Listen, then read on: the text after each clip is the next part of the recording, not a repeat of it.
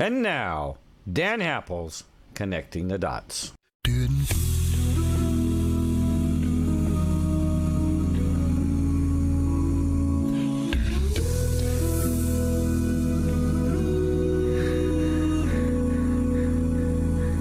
If tomorrow all the things were gone, I'd work for all my life. And I had to start again just my children and my wife. I thank my lucky stars to be living here today. Where the flag still stands for freedom, and they can't take that away. And I'm proud to be an American, where at least I know I'm free. And I won't forget the men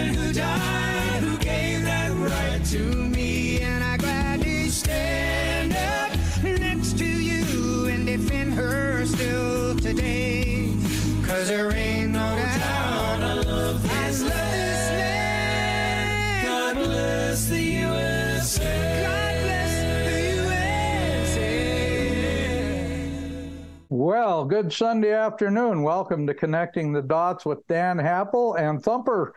Thank you for uh, uh, helping uh, uh Mark Sutherland uh, last weekend and last Tuesday. I appreciate it. Uh, I was watching the Blue Angels in Grand Junction, and I brought back some great footage for you. So I'll send you some pictures. I'd love it.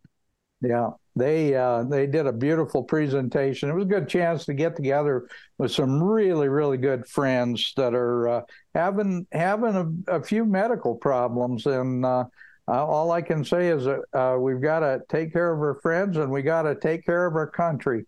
Yeah. And we've got some great individuals that are going to be joining us today. Uh, of course, you na- know uh, David Sumrall, uh, January 6th genius. Uh, but we've got a couple of new people as well as Elias Alias that's going to be joining us. I, I hope Elias uh, isn't having problems with his Zoom. Uh, he has had problems a few times in the past, but uh, we've got uh, Bobby Kinch, who is the founder and the new president of the reorganized Oath Keepers USA. And he's a Las Vegas uh, police uh, detective. And joining us as well is uh, Mike Nichols. And I think you'd know Mike. Uh, he is also a former policeman.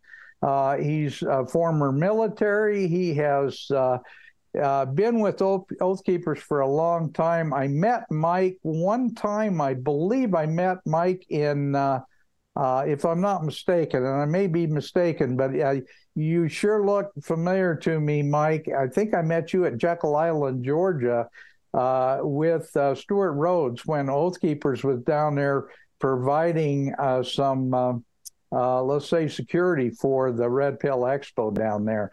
I'm not certain, but I think you might have been there. Uh, anyway, we're going to be talking about what really happened on January 6th. And Thumper, I sent you a a video clip that um, I had. I don't know if you got that uh, message, but we do have Yes, a I, video. I did. Okay, great. Um, I think that might be a great way to start this conversation because Stewart Rhodes is in uh, prison now for 18 years uh, because of the horrible uh, Oath Keepers' uh, uh, destruction and plan to uh, totally overturn a legitimate election and provide violence, which is complete crap. But uh, anyway, I'd like to be able to show that footage of how the Oath Keepers brought the Capitol Police out of the building at the Capitol Police request and provided security for them.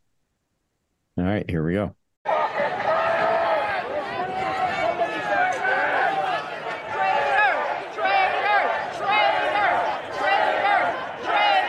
for him. And we're getting beat up. But the people who didn't vote for him are laughing at us.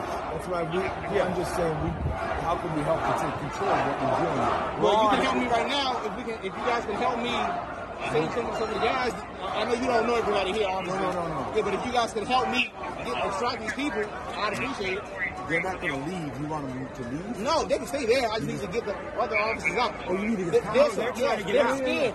I can do that. They go out I the can side. help. I can help. Let's go. Let's go. Let's go. them to go down the side. Okay, you guys get this I, nasty. I, I can I can help. I can help. Okay, you can even use my, megaphone and You I'll follow you. who do you got to get out? It's about 10 officers up there. They need to go to the side, Wait a man. minute, They can get out and go down the stairs. All right, let's go get 'em. Just like we did. There's stairs on the side they can go out.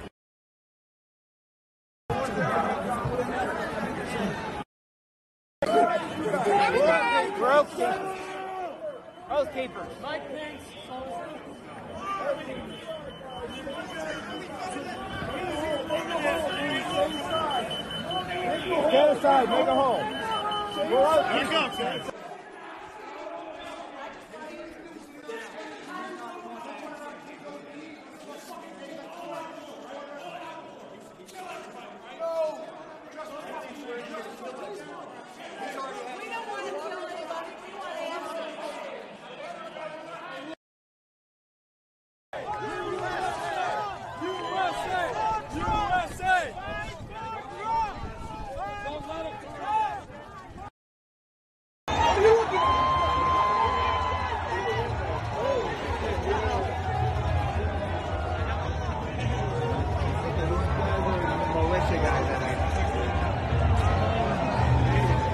Some girl got shot.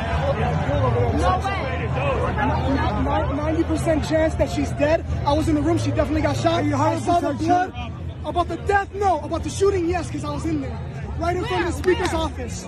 It said speaker's office. After they breached the windows, so I heard a, blast. Somebody said it was a buckshot. It sounded like it, and then this girl went down. Oh,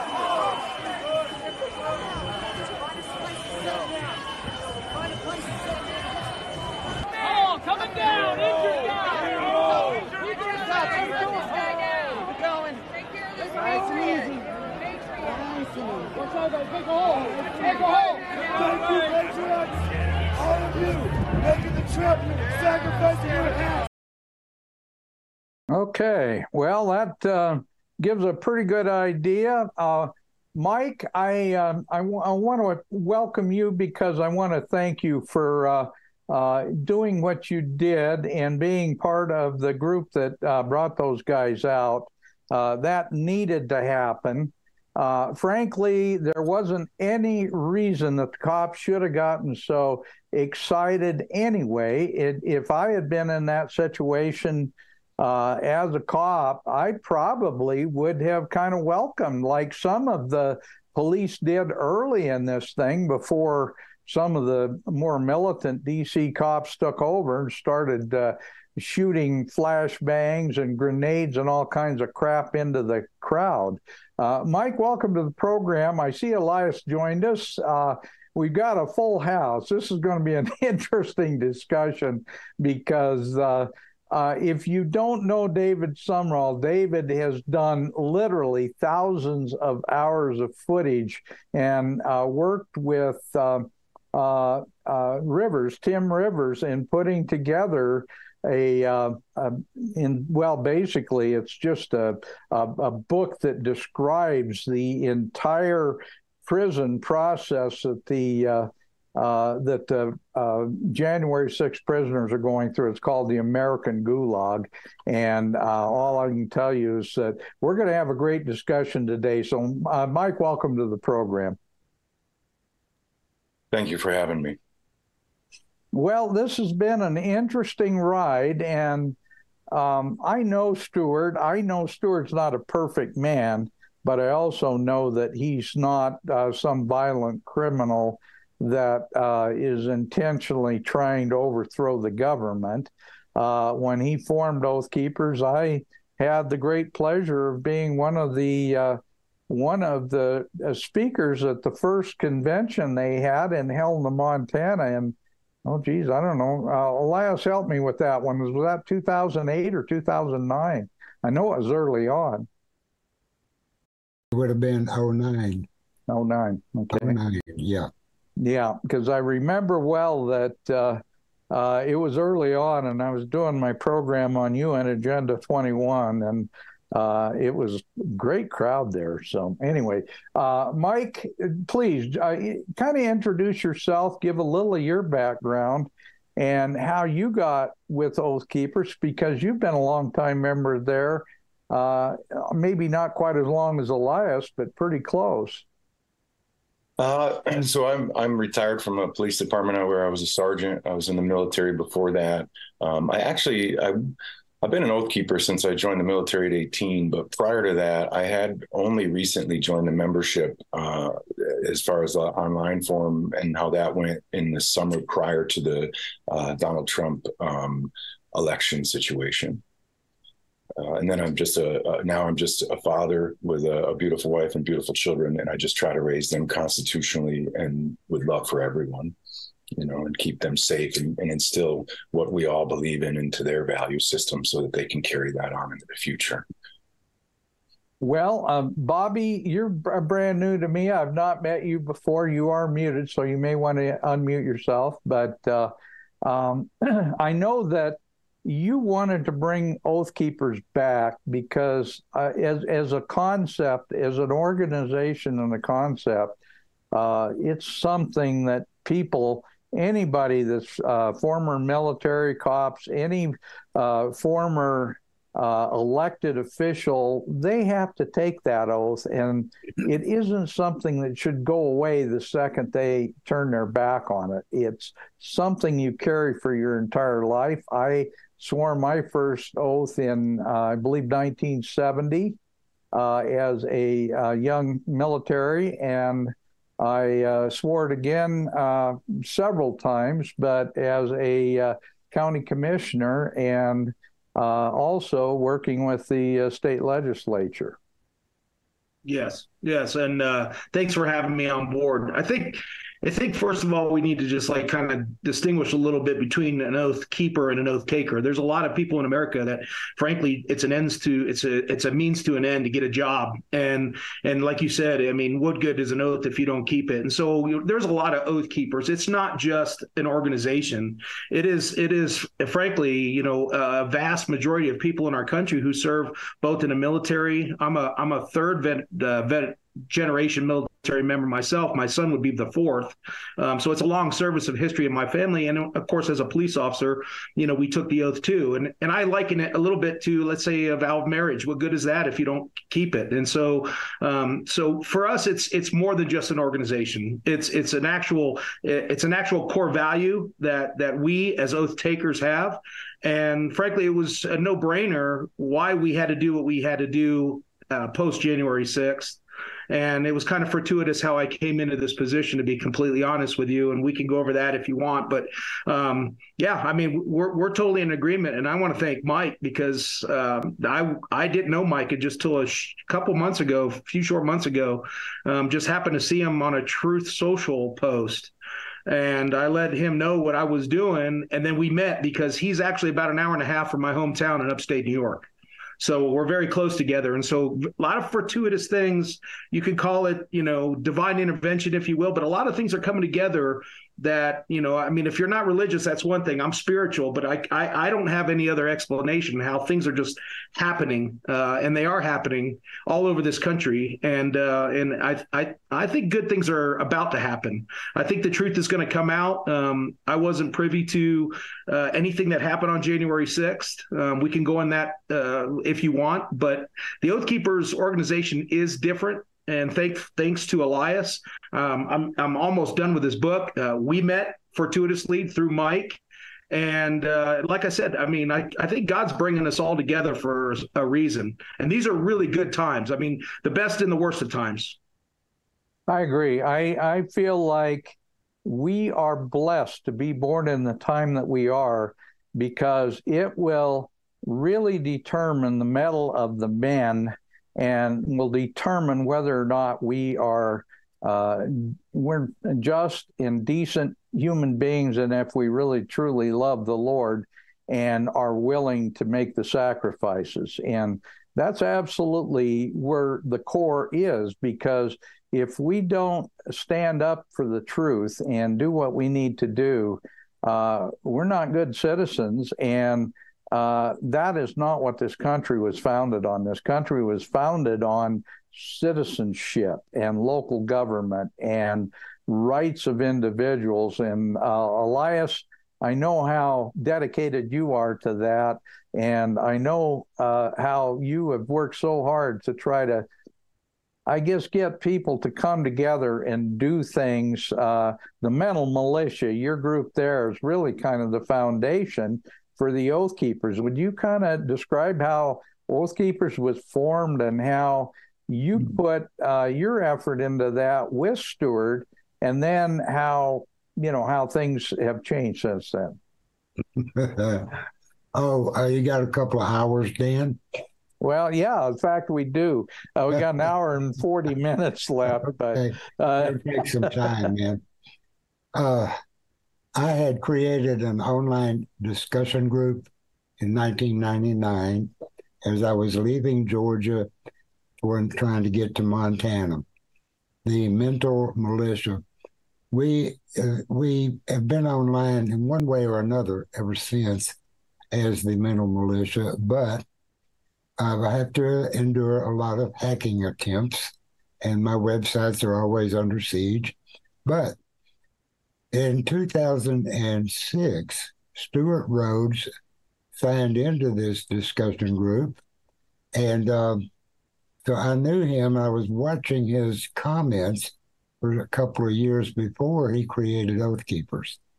So I, I really liked the guy's sharp mentality, his knowledge base. His, he was familiar with the founding generation, a wonderful speaker a good writer, and uh, when he wanted me to help him with starting Oath Keepers, I um, went ahead and did that. And we have had a lot of um, a long road since then. But Oath Keepers was first mustered in April 19th of 2009. We had our incorporation meeting in Las Vegas, Nevada in uh, October of 09, and we came out of the gates running strong. Stewart had worked for the or with the uh, Ron Paul office crew for about a year before he went to Yale to become a lawyer.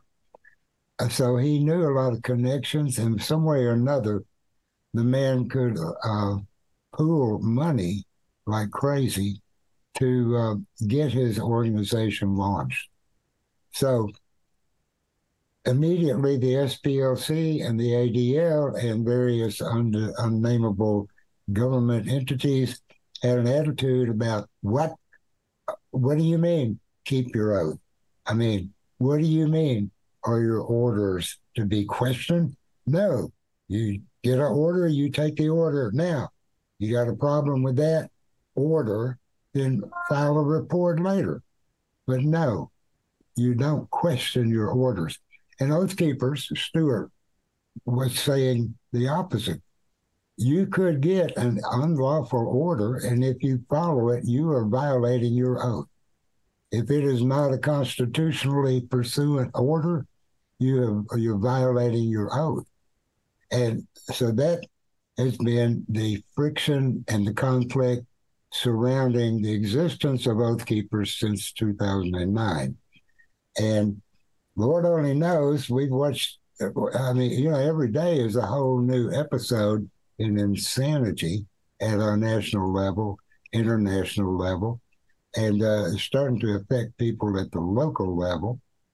So I don't know, Dan. Uh, I, I'm glad that Bobby decided to step up and carry that baton further I do hear from uh, other sources that Stewart, communicating from prison, has uh, endorsed Bobby as being a good man to do this.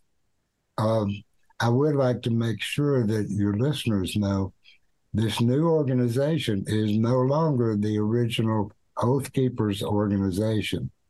It is a new organization but it's trying to do the same thing Stewart was in a general sense.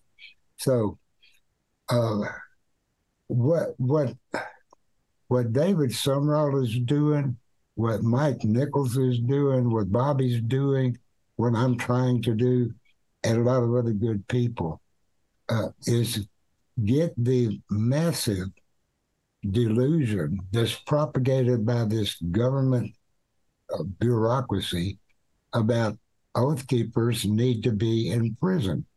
Uh, we, Mm-hmm. we, we are nice people, good police officers, good soldiers, good, you know, we're nice people, but the government has absolutely targeted oath keepers. And as of what, about a week ago, they're now targeting MAGA Trump supporters. Talk about politicization of the weaponization. Man, we got it.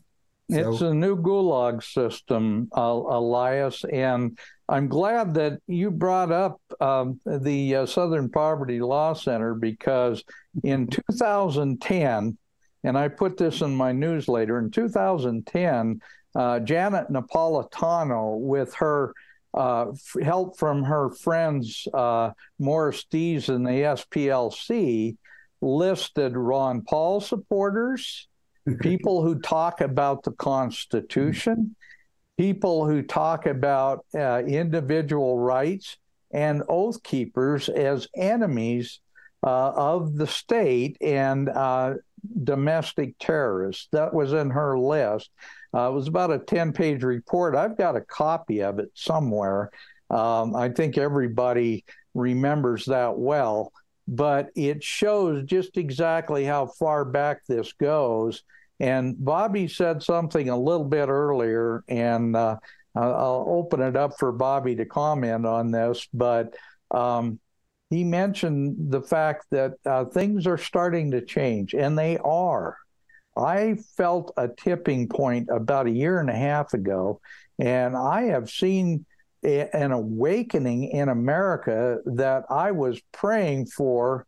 And frankly, I wondered if we were ever going to have it, but we saw it uh, starting with COVID, and then January 6th kind of blew it up. In the last year and a half, uh, things have really turned, and I think we're on a, a new path. Bobby, what do you think about that? I agree 100%. Um, especially with the stuff that's coming to, to light now based on the investigations of Joe Ham, uh, Hanneman, the Epoch Times, uh, Steve Baker over at the Blaze, and even Lara Logan, who's now looking into things. Uh, she met with uh, one of our representatives last week. So there's a lot of irons in the fire because these people are realizing as they uncover the truth that there's more and more layers of lies and deception in this whole narrative, this false narrative. And frankly, um, you know, I, I, think it's a blessing. Uh, I just I just hope that we can get these guys uh, convictions overturned and and get them on a, out of out of out of you know jail because they're they're 100 percent political prisoners. I mean, I have put people I I have put people in prison uh, as a detective and as a cop for many many years, over two and a half decades, and I can tell you. Um, the, the elements of, the, of insurrection and all of this did not exist. I mean, it would be the first time in the history of the world where you would have had an insurrection when there was no weapons brought, there wasn't a building burned, there was not a statue toppled, there was not a drape ripped off or a, a picture ripped off the wall. You know, I mean, yes, there were some people there that definitely did some vandalism, bad things, but you we had intel prior to this, and I will say we because I was merely a second in command of a chapter back uh, during the January 6th lead up. Um, and we had information through our intel officers that Antifa was spreading flyers and posts that they were going to go there and dress up as Trump supporters and and basically do what they did. And we knew that that was going to happen. And I wasn't in the the quote unquote negotiations and the, and some of the secret meetings that were taking place. And um, and they weren't really secret because there was nothing there was nothing wrong. We were, we were not taking weapons there. We were very sure about that. People actually reached out to me and said hey man uh, can I take an, uh, can I take a baton? Can I take pepper spray? Because you know it's it's DC and we had to research all this stuff so we were completely legal um, but you know, it's like it's it's it's unbelievable to see my beloved profession, law enforcement, get to an area where it is now that I see, and it hurts my heart, and frankly angers me because we all took the same oath to the same Constitution, and what they're doing, um, you know, is it's very scary. It's very scary, Dan. And I and I don't think we're done seeing it happen yet, but the tides they are turning 100%. Yeah. I agree. They are turning, and we haven't heard from David uh, Sumrall, but you guys really need to get to know David, and he needs to get to know you because this is uh, exactly the kind of relationship that needs to build on itself. And that's the kind of dots that I like to connect. I like to connect people. Um, and that those are the most important dots. Um, David Sumrall actually uh, formed a group called, called Stop Hate back after the Rodney King affair because he saw the media trying to gin up a lot of violence and a lot of crap after the Rodney King affair. And he said, This has got to stop. And he held uh, events all over the country trying to make people aware of what was going on. David, welcome to the program. Uh, of course, David is a co-host and a guest host at various times on this uh, this program. So at one time, he almost took it over because uh, I was off for a whole month, and we've laughed about that. They, uh, David says, "Well." So uh, it, you're going to guest host for me? it made us it made us both nervous, and, and your whole audience too. I think that's so funny. that was fun. Anyway, uh, David put together with uh, Tim Rivers the American Gulag Chronicles. Uh, well, you, Tim Rivers put it together, but you've done a tremendous amount to uh, advertise and sell that because that is part of the funding for the families who their loved ones are in prison right now. It's uh, to, for their defense and other things. David, talk about how when you went to D.C. on January 6th, how you went there with the full intention of filming exactly like you did and all the new information that you've gotten from other people that were doing the same thing. Yeah, Dan, thanks a bunch for having this show in particular. All these guys, man, they're they're heroes in every respect. You know, somebody's got to stand at the end, and and if nothing else, stand, and that's what everybody's doing, and and trying to lean forward and move forward, take these steps. But look, January 6th was no different than any other event. You know, like the Democrats say, never let a crisis go to waste. Well, if you create a crisis and then don't waste it, you've accomplished your mission, which they did. And you know, as a video investigator, you know, people need to do their own homework. They need to jump in there and see what everybody can see. And I just want to take maybe two minutes and go through a quick list of what was in that video that people just saw that you might have seen and not even know you saw. You had an officer in a red MAGA hat that says he got that from the crowd. Somebody put it on his head. He's scared. He's scared of these people. He's scared of these white people, especially. He thinks he's in a bad spot. So he asked these guys to help get policemen that are trapped. He asked these oath keepers to hold his hand on the way up the stairs. The, another oath keeper had his jacket from behind and was pushing him up the stairs. That left his gun exposed the whole time up the stairs, into the door, through the whole crowd.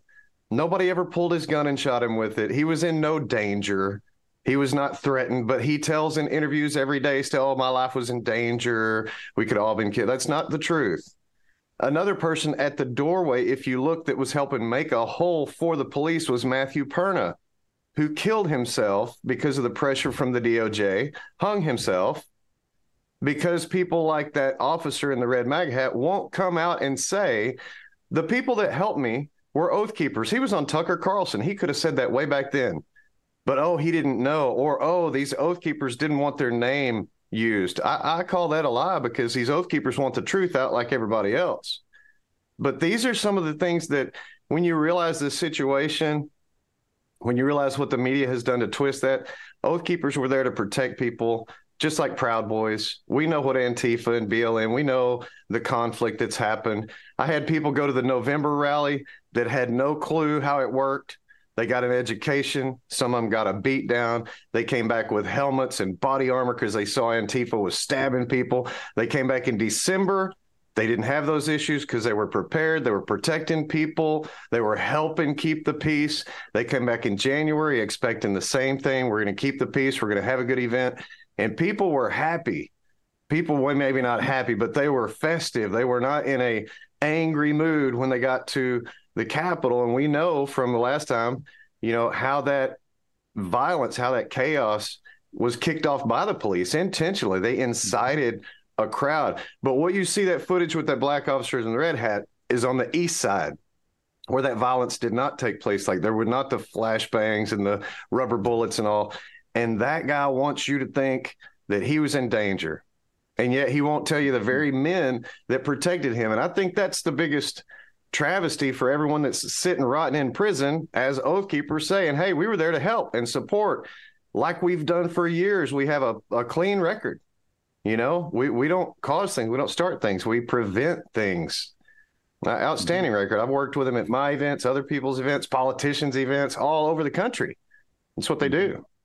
Yeah, And we we be- had Yeah. David, we had the same experience. So it, wa- the Oath Keepers helped us at several of our Red Pill expos where we heard that groups uh, like Antifa were going to be there to uh, c- create violence. As it turned out, we never had a problem with that.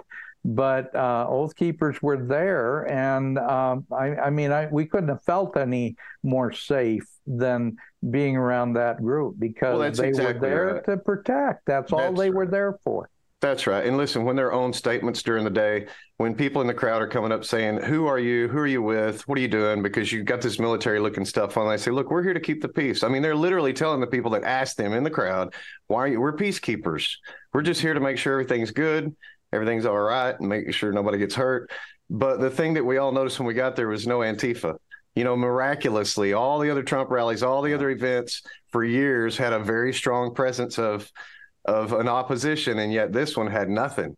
And like you said, the intel was there that they're going to infiltrate, they're going to wear hats, they're going to do these things, Trump clothing. You know, and I had the guy on the show a couple of weeks ago when he got arrested. They took him in the tunnels, and he sees Antifa clothing in the tunnels. In the mm-hmm. tunnels, who who was allowed to change clothes in the tunnels? Where's that footage? Yeah, You know, so exactly. there's so much more, Dan, and I'm just proud of these guys for, you know, carrying the torch, man. That somebody's got to do it.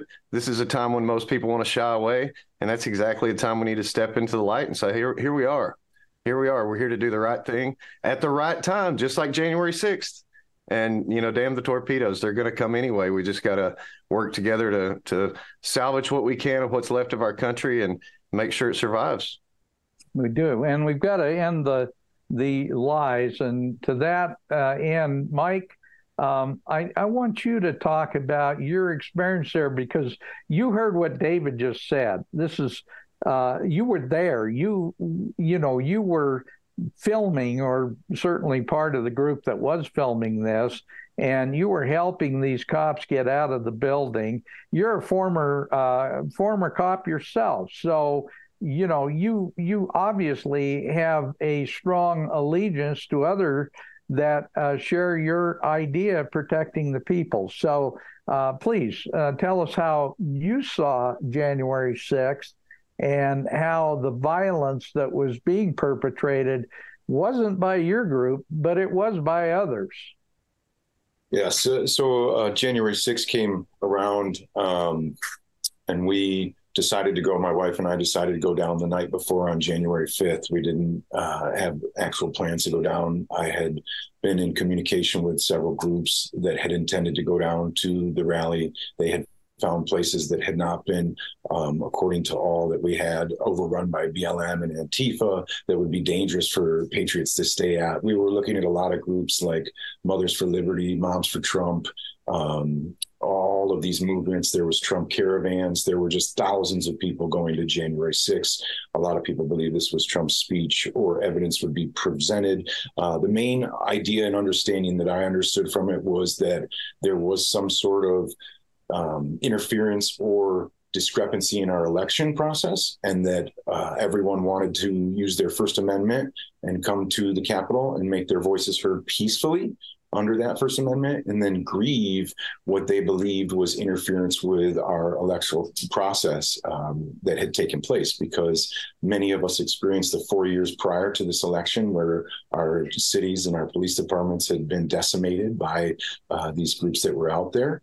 Um, we, we had anticipated quite throughout those times, holding our breath, that the government would do the right thing, the military and law enforcement would be reinforced, and we would save our cities, and people would uh, go amount, you know, and live their life the way they wanted to. So we uh, connected with a lot of people. The I want to touch on the um, issue with the QRF that they bring up all the time, where they claim Rhodes and all these oath keepers had weapons prepared to bring into the Capitol uh, for some reason that wasn't uh, good, which isn't the truth. I, I, talked to a lot of people that day and the night before and pre uh, January 6th, and all the intentions were to um, legally be able to carry if you could. And if you couldn't, you would stay where you could if you wanted to, or you would um, obviously not bring a firearm. Um, we called the Metro PD prior to January 6th to discuss the fact that uh, this, these groups were going to see Trump's speech as they were allowed to. That uh, in December, if people remember, there was a rally for Trump where um, there was a lot of video uh, that was being circulated of a, a, Marine. He was an older Marine that had been beaten uh, for trying to protect a lady with her flag. Uh, there was a, a lot of these violent videos where these supporters had been attacked on their way back to their cars. So we decided um, Arlington was the best place for everyone to stay. The hotels were safe. There would be a lot of patriots, retired police officers, veterans, medical professions, just all across the board, all kinds of individuals. So we made plans uh, to go down. Um, we went down to Arlington. We uh, I had connected with five other oath keepers that um, intended to walk into the speech that morning with their wives, like I did. And um, we met that night in Arlington. We arrived there. At, we arrived there at uh, about late evening. I was very nervous. I didn't want to be in a crowd. I've dealt with a lot of crowds. I've been in several riots, uh, from military to law enforcement.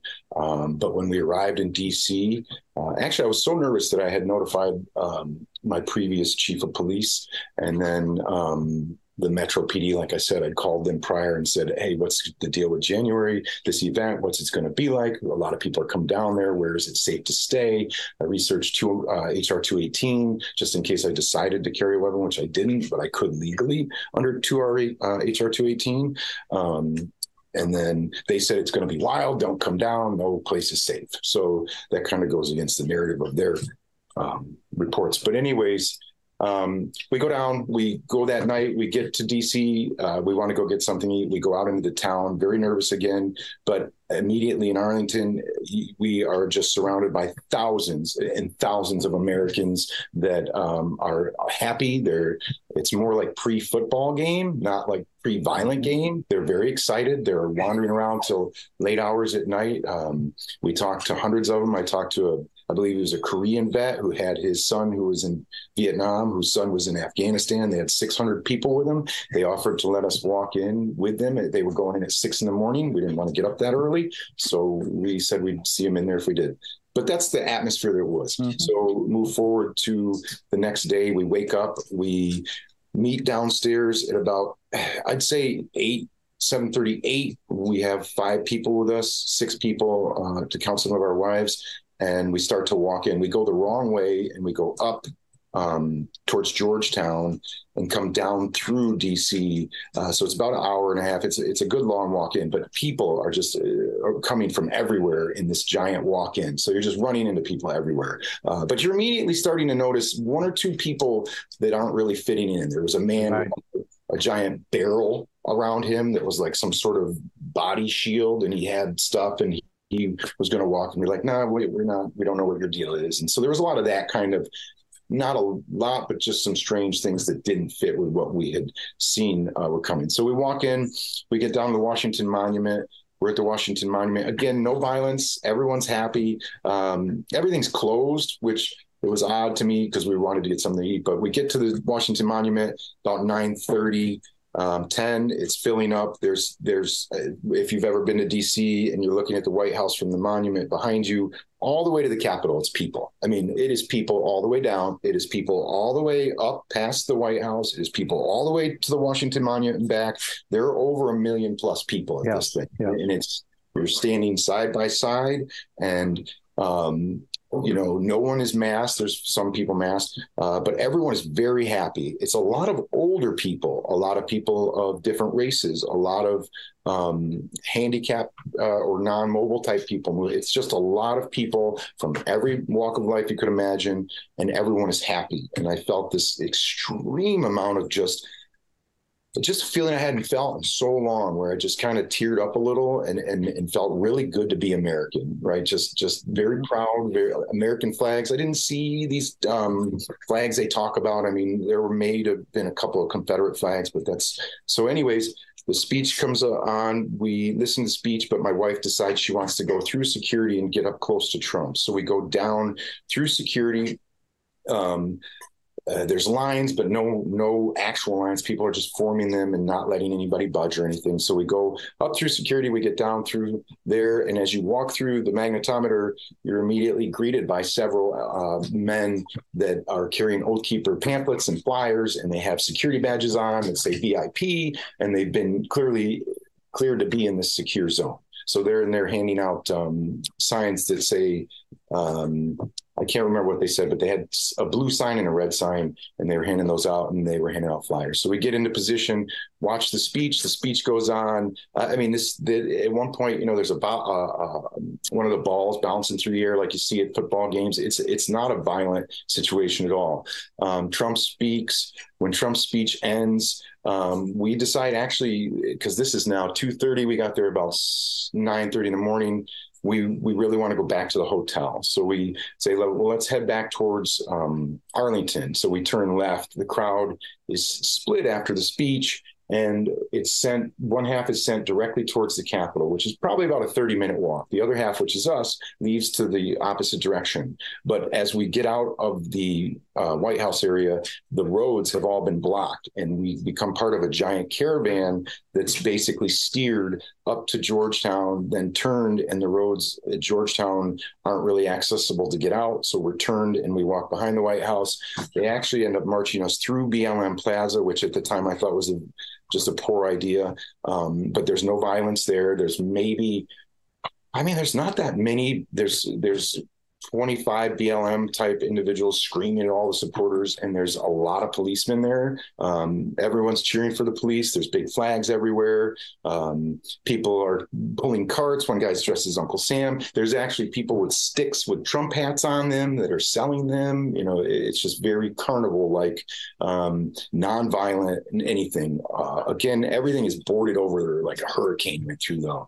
So we get shuttled to about an hour we're walking we come across some food carts and people are eating. And that's the first time we see this one lone female reporter. I don't know the news channel. And everyone's kind of just sitting around her eating uh, listening to god bless america and some songs. And she's in the microphone saying they're shooting rubber bullets at the people and it's going crazy and the crowd is crazy. And we all kind of look around and are you know we can't figure out what she's talking about at all. So we we walk by her just figured fake news, whatever that is, you know, because we'd heard that before. So we go down and we come towards the front of the Capitol. Now, as as we realize we're approaching the Capitol, because here it is through this, I believe what they they uh, call the Peace Monument area, because this all comes into play later, right? When you get into how they channeled the first part of the crowd and the second part of the crowd, which was us. These are the waves that they use to overrun the Capitol building, which is just the people, the thousands of people. Um, they ch- channel us through this Peace Monument area, which is where the thousand individuals that were armed with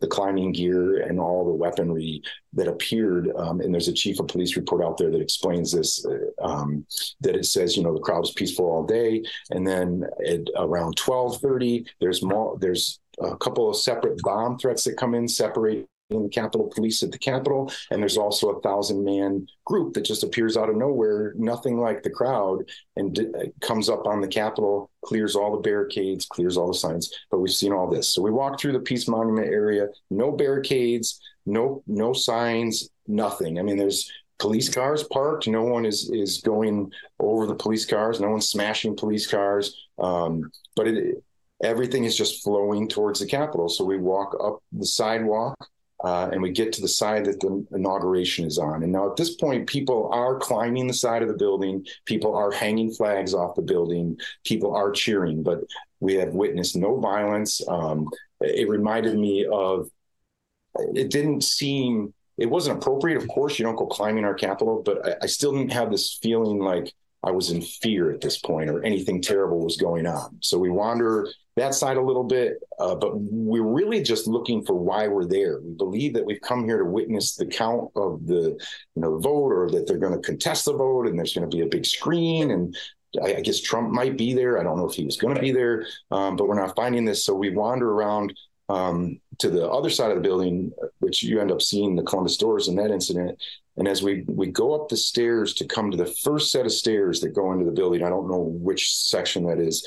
Um, that's the first time we actually experience this um, news crew, and the news crew which we later discover is CNN because they plaster my wife and I. They put our face on this on their show, tell people to remove their kids from the room, um, and then it says, "You never thought you'd see this in America." And there's my face in the crowd, and then the next shot is my wife, and it says uh, something under that. But that's our first experience where we see this this camera crew that's dressed in all black and there's two guys screaming at the camera crew, but then they run ahead of the crew and wait, and the crew moves to them again, and they start screaming at them again, and you can see this kind of almost like a, we had thought we walked onto a movie screen because it was just it was very played out. So we stood and watched them for a little while, couldn't figure that out, and then we moved over to the first set of stairs. So we go up to the first set of stairs, and as we go up to the first set of stairs, uh, the man I'm with, Steve, he is an Army uh, chopper pilot. Uh, he's not he's out of the military now, um, but he was prior service um, and an oath keeper.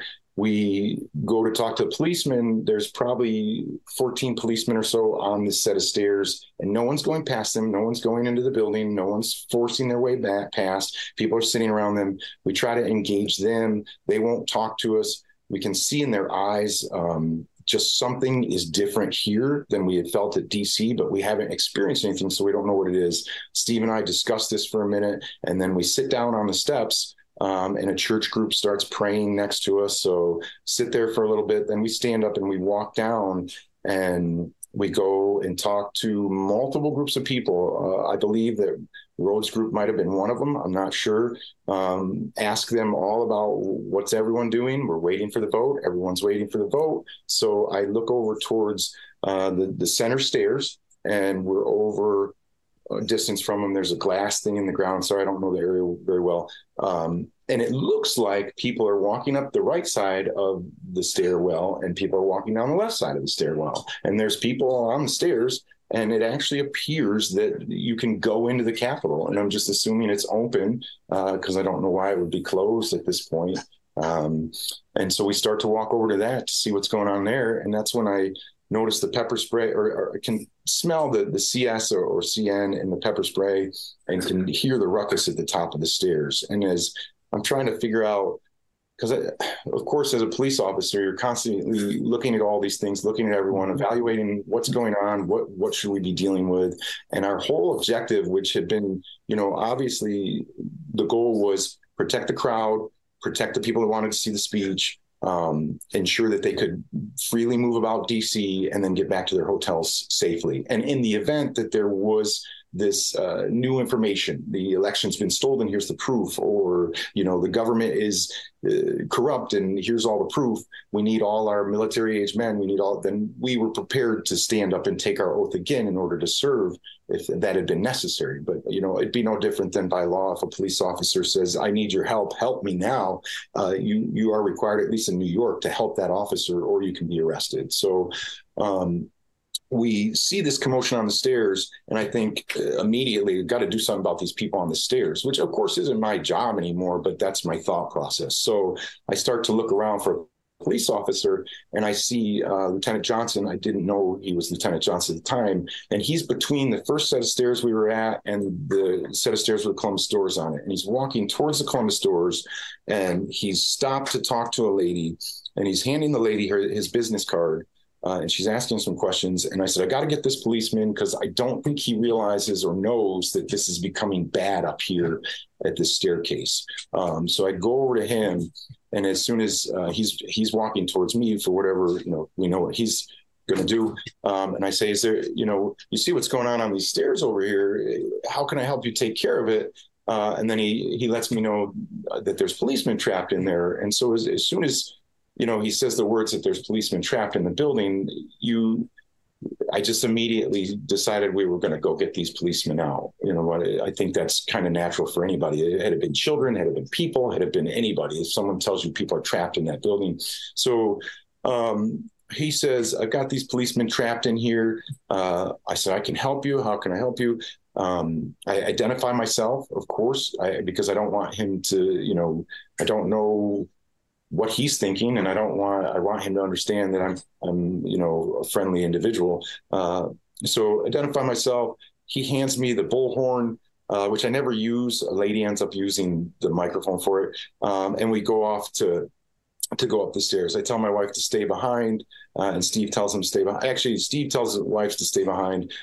Go up the stairs make our way through the crowd. We actually really just get through the crowd by yelling, you know, make a hole, please step aside, make a hole, we're coming through. And and they really do. They it's very interesting. If you've ever been in the service or, or even the police department, when you say make a hole or or a term, uh, I'm not sure what the Navy uses, or, or but people clear, right? They get right out of the way. Um, and that's exactly what happened. As I was yelling, make a hole, everyone kind of lined up. And I know Dave was talking about it earlier. You actually study all this video because Steve and I studied all of it. And you look at this crowd, you can see the agitators that are around us. And these are not the oath keepers. None of these individuals are oath keepers um, per se.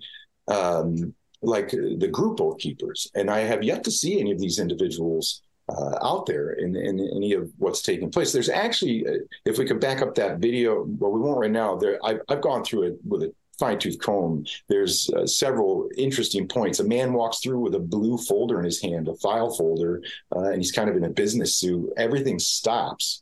This man walks through, then everything begins again. There's another man but anyways, I don't want to talk. There's a lot going on in that video. There's a guy in a blue hoodie. If you watch him, he's purposely holding these doors open, and you can see him in quite a few different areas.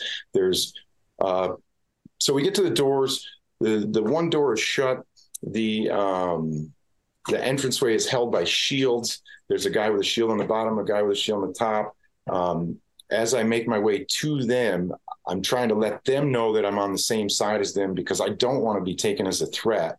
Um, so I start to yell to them, you know, same team. I, um, and the lieutenant sees them and comes around me and basically signals that I'm with him. And so as I go through the doors, I'm immediately grabbed uh, once I go by the shield guy by several people, and they start to throw me towards the back of where this group is. And one man is coming down with a fist, you know, ready to strike because you would, uh, you know, if someone had broke your line, you your your training is if your front line is broken, you separate, you throw them to the back crowd, you close, and then the back the back people stuff them and cuff them up and take them away. That's how this works, right? So. Um, I start screaming a code word to him that we use in law enforcement. He recognizes it, thank goodness, and the lieutenant starts um, yelling at him. He's with me. Get through the doors, uh, get stood up, and I'm immediately um, surrounded by policemen. There's policemen everywhere in this in this entranceway, and there uh, there's a stairway, and there's doors that go into the building, and um, there are policemen on the stairs. There are policemen everywhere. And I remember my first thought was I, I couldn't understand why all the policemen were in the building. It, and it wasn't, but I hadn't experienced anything previous to this.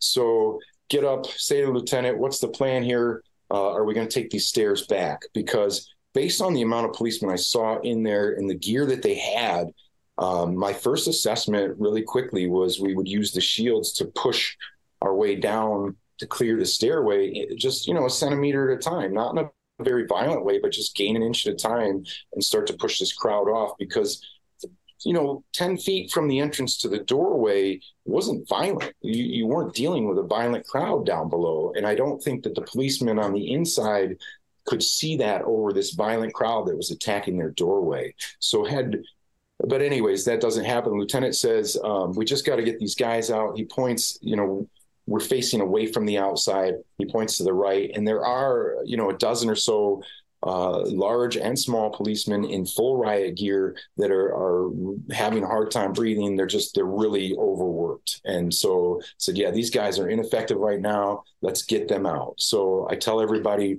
you know, all right, grab the shoulder of the guy in front of you. Uh, I'm going to go through these doors when they open.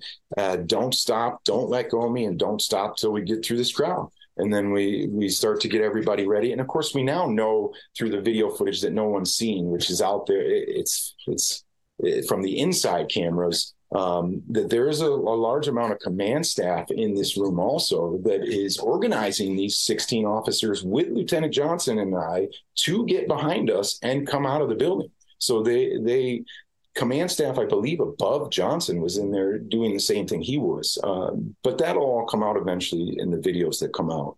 Uh, so we get them behind us. Doors, uh, one is, is shut shield guy tries to move and we're immediately met with the crowd uh, and they do not want to let us out. They've realized we're not uh, um, on their side uh, not against the american people but not on the side of violence. So start yelling at them negotiating. The lady that gets the bullhorn from me if you actually follow her she is with the man that when you're facing the Capitol, uh, is maybe three three people back. He's got a mullet and he's in a blue shirt and he's on his phone texting. Originally, he has on a, a police blue line knit hat and he's in the Capitol Rotunda with her. Um, and there's a, the footage is, is a lot of the footage is gone now, but they're kind of in there in that pushback in the rotunda that we all saw on TV briefly. And you can identify actually all the individuals that are on the side of us as we go in and out are in the videos previously of people in the rotunda kind of in a battle with the police that are in there and that battle isn't necessarily the battle that people think it is it's because thousands and thousands of people showed up at several entrances to a building um, and then didn't have anywhere else to go. And I, I, don't know if everyone's seen the footage where the gas is basically what wipes out the police line on the opposite side. You have protesters are, are not going by the police line. Police are all around the building. And then this wave of gas is launched and it basically goes down the whole line of the crowd. And then the front line dissolves and the whole crowd moves in. And now if you're gassed, one of the things you learn in basic training is, is you your gas is a last resort to deploy on a crowd. And especially if you haven't set up a way to to decontaminate and deal with the size of the crowd that you're dealing with because now you have not only some possibly angry and just disorderly people you have chemically you know gassed people that can no longer see. They can't. they're going to go into a panic state and you have to be able to give them an avenue of egress to get out of there. And none of this takes place. So these people are all crushed in there you know and the next thing they know they're they're being gassed and they're being bullets are being shot at them. And it's it's very scary to be in those types of situations. Um, and they don't know what to do and so they push forward they push backward and this is a lot that plays in the Capitol overrunning. So there's points where you reach where there's the police and there's the people and there's nowhere to go. And a lot of that is the video that they use to make people believe that there's this giant fight that takes place. It's just mm-hmm. there's nowhere to go. So anyways get the people out, um, get Johnson down to the bottom, you know, keep yelling, get back. The crowd comes together and helps us move everybody out uh, of the way. We make a hole, get the crowd down below, uh, which there's video of that also. Um, talk to Johnson he thanks us. I, I, then realize I can't find my wife. I've lost her. So I, I, go to look for her. And this is the footage that's out there also, but you don't see in the mainstream. Uh, Steve and I go back up to the doors that we were just at because we had managed to get, um, after we got the people out, the door that had been held by the shields would manage to get shut. So they now had control of that door. I didn't personally do it, but the, the officers were able to do this. So they now had control of this door. Um, but there was an issue with it, and I'll describe it later. Uh, so they'd gotten that shut. So I go back up to find my wife, and she's to the right of the Columbus doors, uh, talking to a couple of, of, men that are there trying to figure out what's going on. Um, get her, and then Steve and I look over, and we see the policemen that are still in the door, like inside the building, and I, I, just assumed they, they got cut off from us. I had thought we'd got everybody out. Um, so we go over to the doorway uh, once we get my wife to leave, and I, I, you know, the crowd is still yelling at them. So I get up in the door, and um, at this point, I use my identification to hold to the door because I, I, don't want them to think I'm trying to get in this doorway. And I have my face up against the door, um, and I'm communicating with an officer on the inside trying to understand. You know, I said, "Are you trapped in here? Do you need us to get you out also?" And he says, "No, we're not coming out." And I said, "Okay, well, there's a lieutenant that wants everybody to get out." I give him the card through the door. He says, "Okay, we don't work for him. We're not coming out." I said, "Okay, well, what can we do to help you? You know, secure this and and and get this under control?" People are all screaming at us. Uh, Steve and my wife are keeping them back. Um, he tells me. Um, he doesn't have a radio. He doesn't have anyone to communicate with. Um, and he asked me to shut the doors that are behind me, which I didn't realize these giant doors that have the design on them are actually doors. I just thought they were part of the wall. So, but then when I look back and I'm, I've got my head to the door and I'm communicating with him through the doorway, he says, Can you just close those doors so we can end this? I said, okay. So I start to kick the door, um, trying to get it to move, and it, it won't move at all. So I, I, push it a little, I kick it a little, um, keep the crowd back, can't get this door shut. And now the crowd has started to point at me and scream that I'm a policeman. They they do become more agitated at this time, um, and the atmosphere to me uh, felt like we really needed to get out of there. The door was shut enough that the police were okay. The crowd was not where I wanted to be. And so I got Steve and my wife and said, We got to get out of here. I told the man on the other side, Listen, I'm going to go find the lieutenant. Um, the, what was going on with the door is the magnet that was up above. There was a piece of metal, uh, maybe one of the little stoppers that would hold a door open, that was stuck on that, and that was preventing it from magnetizing and locking. So I let them know there's hey, there's a piece of metal up there. The crowd is uh, friendly about 10 feet through this group. Um, I'm going to go find the lieutenant, let him know what's going on, and we get out of there. And we go down below we get down below everything's calm again. There's no you know it's like night and day from being up there to down below.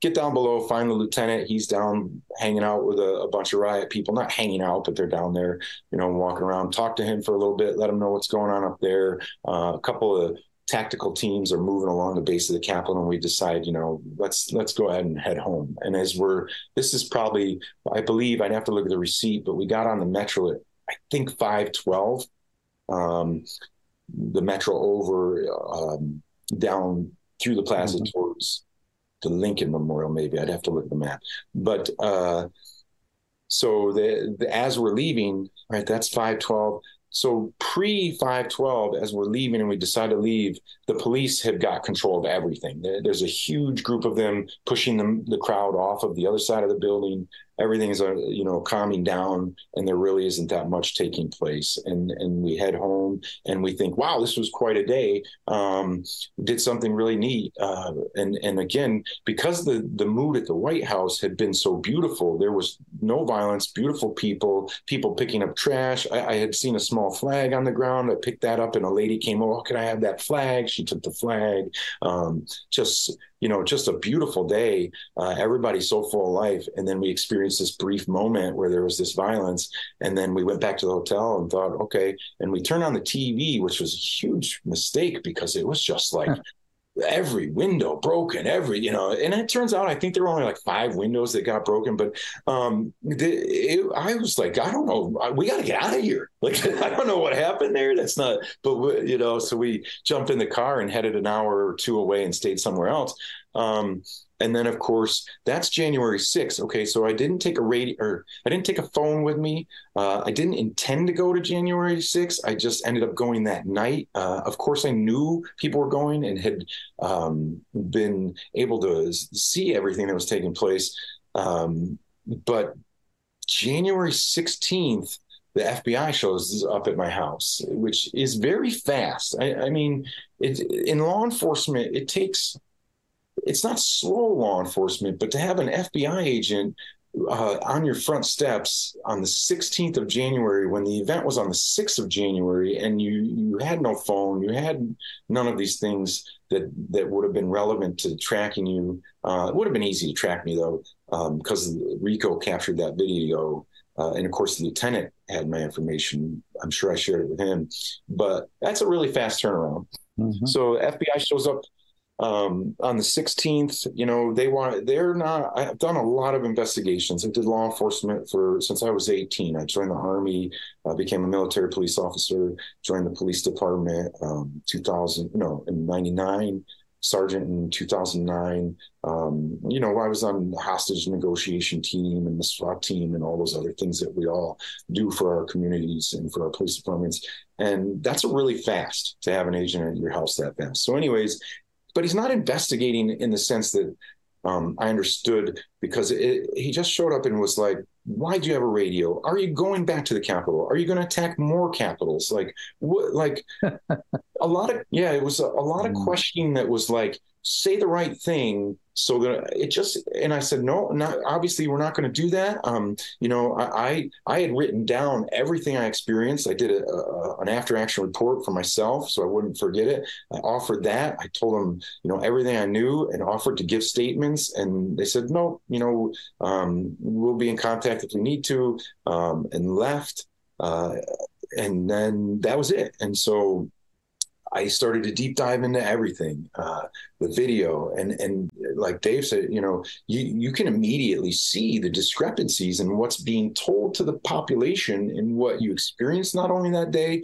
but what you also saw on video. And we had known prior to January 6th that the election issue was most likely going to cause the situation we're dealing with right now. That anyone mm-hmm. that supported Trump or that supported you know the constitution and the values that we feel are important to our country was going to be hunted down and was going to be prosecuted and would basically become the country of or the enemy of our country and i had started to see this i think uh, i retired in 2017 i want to say 2007 there was an alert that came out through the terrorism network that's in police departments. It's run by, I believe, the FBI. Um, and it was a notice that our next threat to America were 30 to 40 year old male veterans. Which, mm-hmm. when I saw that notice, you know, I just thought this is this is just insanity to see something like this come out. And then a lot of people don't know after January 6th, a bulletin was put out by these agencies that declared retired law enforcement officers were the next threat to America. Like this is it's it's systematically happening. And I worked in this system since 18. My father joined the police department in 60. He went to Vietnam, joined the police department after that, did 40 years. You know, he, uh, we're just like Bobby, a family of, of service and law enforcement and we are seeing exactly what we're all seeing. So, um, anyways, this goes on. We investigate. We see all these lies. There's a lot of pieces that people don't have. People that we've identified that aren't out in the you know because we're still trying to see certain things why they had backpacks with just different things that don't line up. Um, and about Three months after the FBI, four months after that, I have to look at the date. Uh, Homeland Security arrives at my house, and so they're there. Um, they're there a good three hours, three and a half hours, and I tell them the exact same situation, everything that takes place. They're very, very good. They're they're they want to know, they they want to understand, and their main issue was um, they wanted to know what I saw inside. What did I see once I was in the Capitol? Once once I was with the lieutenant, what were the what was what was going on in there? You know, what were the police doing? What were the people doing? Um, and there were no people in the building when I was in there. It was all police. Um, and so I, t- you know, I talked to them. I said, "Well, just watch the footage. You know, these cameras are in." And they they told me that the, the FBI was refusing to give them access to the footage, and that they weren't being shared this footage. And um, great people. They were great people. So they they head out um, and check back in a few times. Everything's okay, you know. Uh, and then September rolls around, uh, and on September, it's a Friday. September, I'll have to look at date, 20 something, I believe, uh, the FBI comes to my house again. And now this time the FBI has brought the state police with them. The first time they brought the sheriff's department, which is courtesy. And that sheriff, he said that he had just heard the agent call out. Um, and uh, that first agent, I, I, say he was very accusative, but I also understand where they were at in the investigation. They had a lot of names, a lot of people, a lot of not knowing what was going on, and they needed to get okay, is this guy a threat? Like, is he a threat? We'll come back to this if we need to. And that that's like a, a person interview or person of interest, no statement. Right. So the next guy that comes out um, in September, he really just asks me a lot I, I can't. I, now I've re- researched it and I have my own opinions. And, and as walking down the driveway, my wife hangs her head out the window and starts yelling, "Have you started investigating Pelosi yet? Like, have you have you looked into who the actual players are in this? Because it's not us." And so, um, and he was really he was a he was a really nice guy. You know, he he um, so but he just says he i wanted to know why he was there. You know at this point i'm kind of like i've seen what i have. I've, i have statements i've written. I've you know i've printed off all these photos. I've gone over this a million times. I and, and i've also um, we waited about a year and a half to start to tell our story um, outside of our group of people because when we first came back you know we had a lot of uh, family members, friends that had called us terrorists. That they had tried to call CPS because we went to January 6th. It was, you know, my own, my, my own. well, I won't get into that story, but uh, sorry. So um, we were really not talking a lot, and we kind of dis like we had disassociated. We were pregnant with our our um, fourth child that was on the way, uh, third, I'm sorry, uh, with our, our son Sawyer, um, which it, it, was an extremely stressful um, pregnancy with the constant visiting and everything. But um, so he's he just wants to turn over rocks. He just kept saying, there, you know, sometimes rocks get turned over, and he wanted to know uh, if I was a member of Oath Keepers, if I was in chat groups, what hotels I stayed at. You know, a lot more direct stuff. Uh, what I thought of Stewart Rhodes. Did I know Stewart Rhodes? Um, and these things. And they talked to me for a couple hours um, and then went on their way. And he said, you know, hopefully uh, we'll never um, be back here. What you did that day was, you know, a great credit, and um, it'll it'll be in history forever. And so you you you know you should be prepared to have to deal with people in the future, you know, because um, we, you know, we kind of try to keep to ourselves. So he left. Um, and then that's kind of the end of it. But then the Oath Keepers trial comes online, and I don't know if I'm going to have to testify in this. Um, I've been in contact with Joe Hanneman, who is an amazing individual. If you want to know what's going on with January 6th, this man has been investigating. He didn't now he didn't start out as the January 6th investigator. He just kind of fell into his lap, and then everything that we we've all seen started to be uncovered. And and now he has a lot more information because, of course, access to footage and things like that, which is just it's it's incredible. Um, as well as Steve Baker, also um, the things that, that the, I mean, these officers have committed perjury on the stand. I think Dave was saying that earlier. Now that we have the video that shows not, that Oath Keepers were protecting them, they lied and said they weren't. Oath Keepers formed semicircles around one of the officers that claims that that, that they were, you know, this this man testified and put these men in jail for years of their life for something they didn't do. Did I agree with the statements that were made about CHICOM governments and you know all the things that were out there? I did not before January 6th, right? And but I didn't find them threatening enough that I, I felt these individuals were violating the freedom of speech. You know, um, so and we have all those open letters that that were written and and things like that. And we, uh, sorry, I got off topic. We are back well, but, but, that's that's okay, Mike. I I can get uh, talking. David uh, David Sumrall is also because he was there filming, and that was all that David was doing. He was there with a group, and they were trying to film and create an archive of January 6th because he thought it would be a very very important date, like the Declaration of Independence. Yes, was an important date. He was not there to cause problems. He was there to film an event that he felt was very, very important in the American, uh, in in the 230 some years of America being a country. Now, we. I was there as well, uh, just so you know, Mike. I, uh, I and a number of my friends went to. We weren't at the Capitol, but we went to D.C. I was right at the ellipse uh, when President Trump was speaking.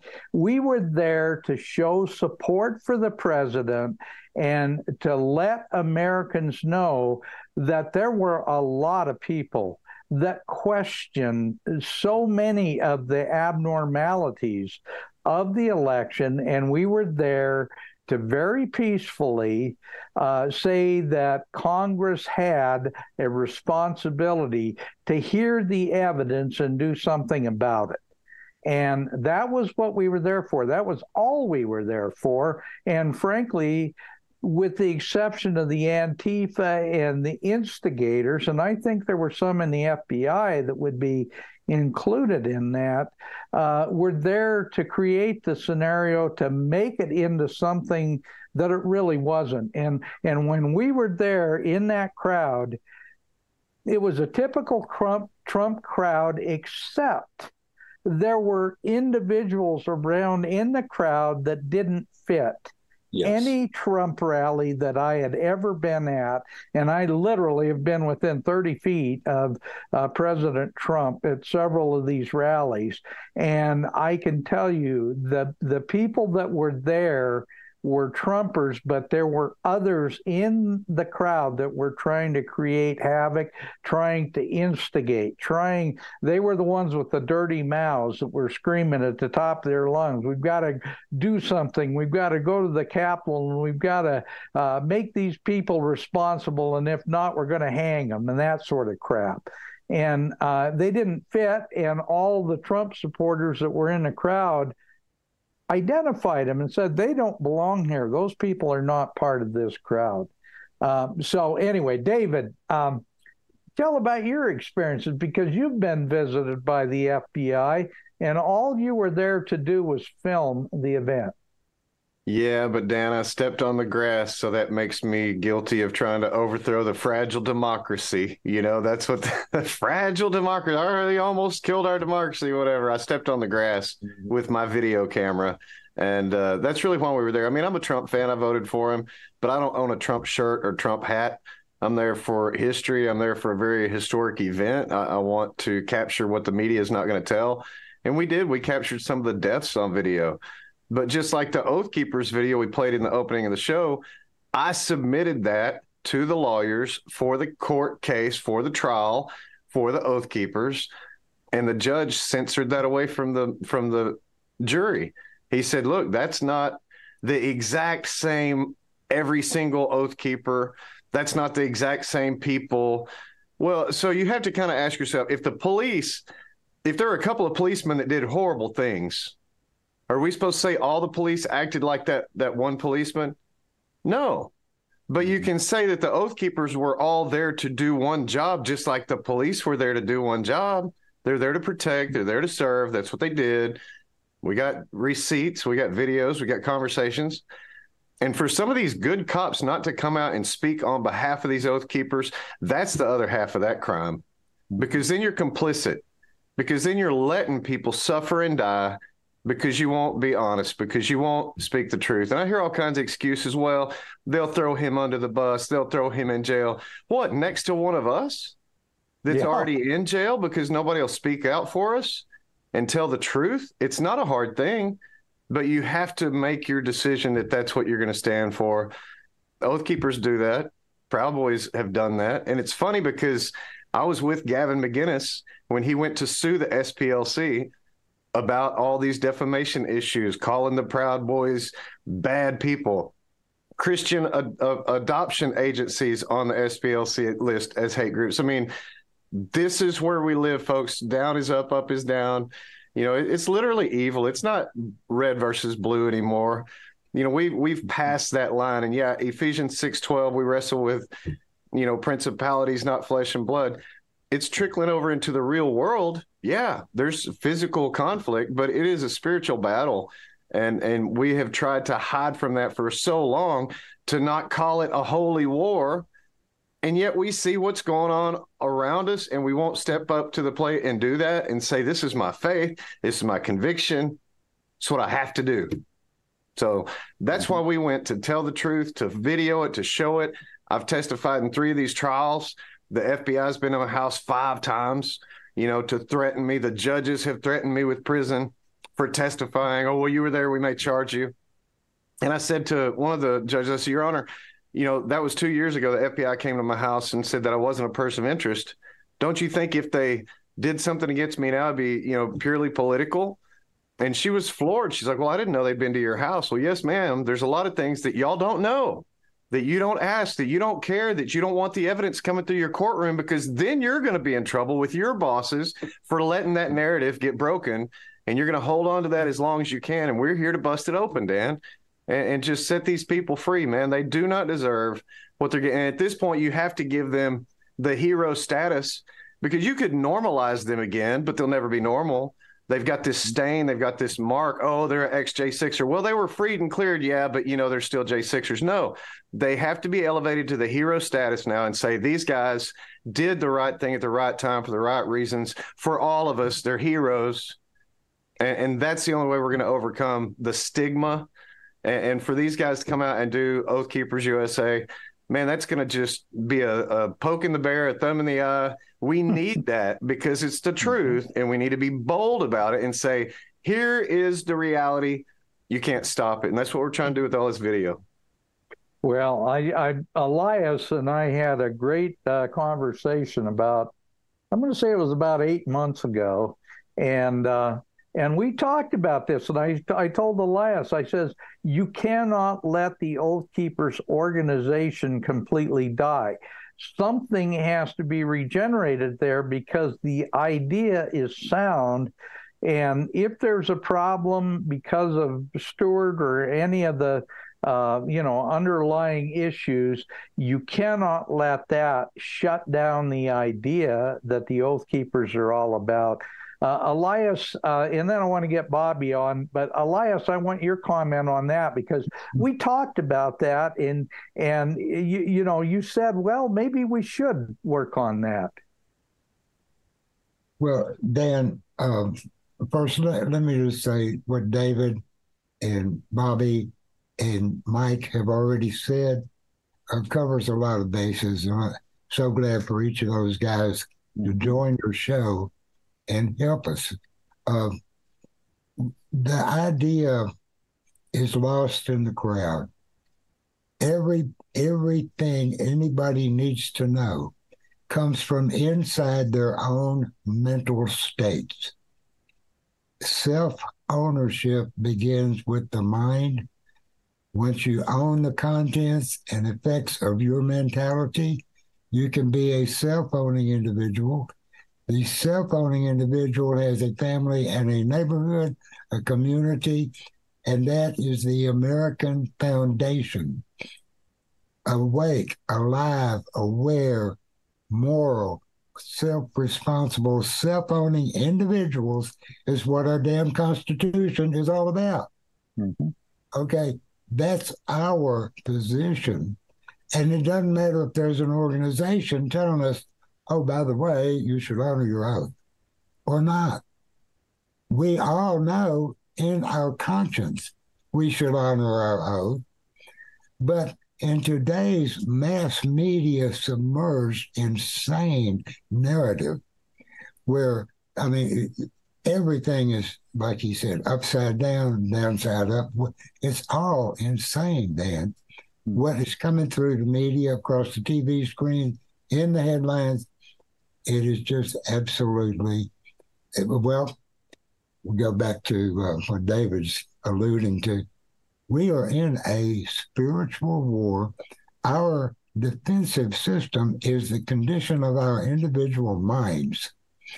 And so collecting up a group of individuals who are self owners and organizing them on the thesis of let's focus on the Constitution and on that oath we swore to the Constitution. Let's focus on that.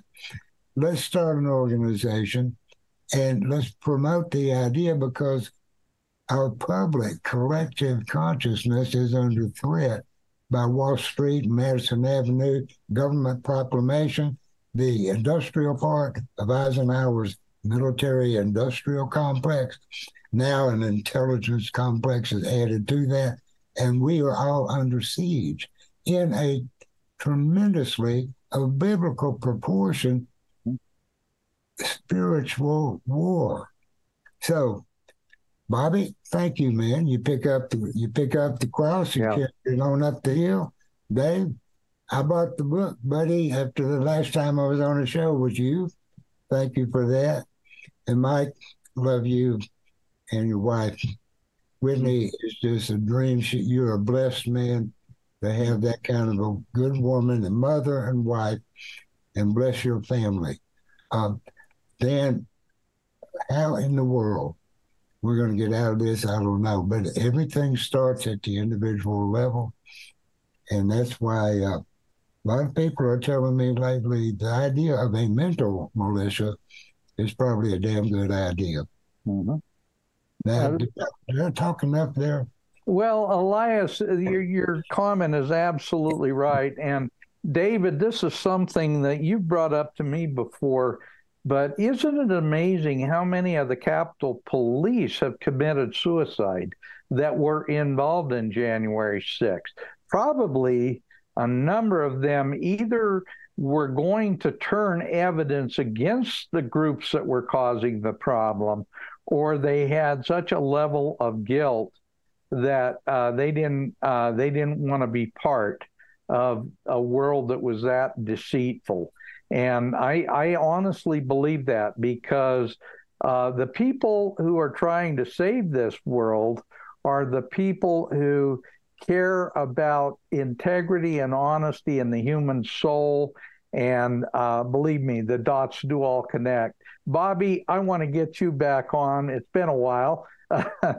uh, you've got your hands full creating a group that's uh, that's going to be able to break away from the stigma uh, that the SPLC and some of these other Marxist groups that have taken over much of the mainstream media.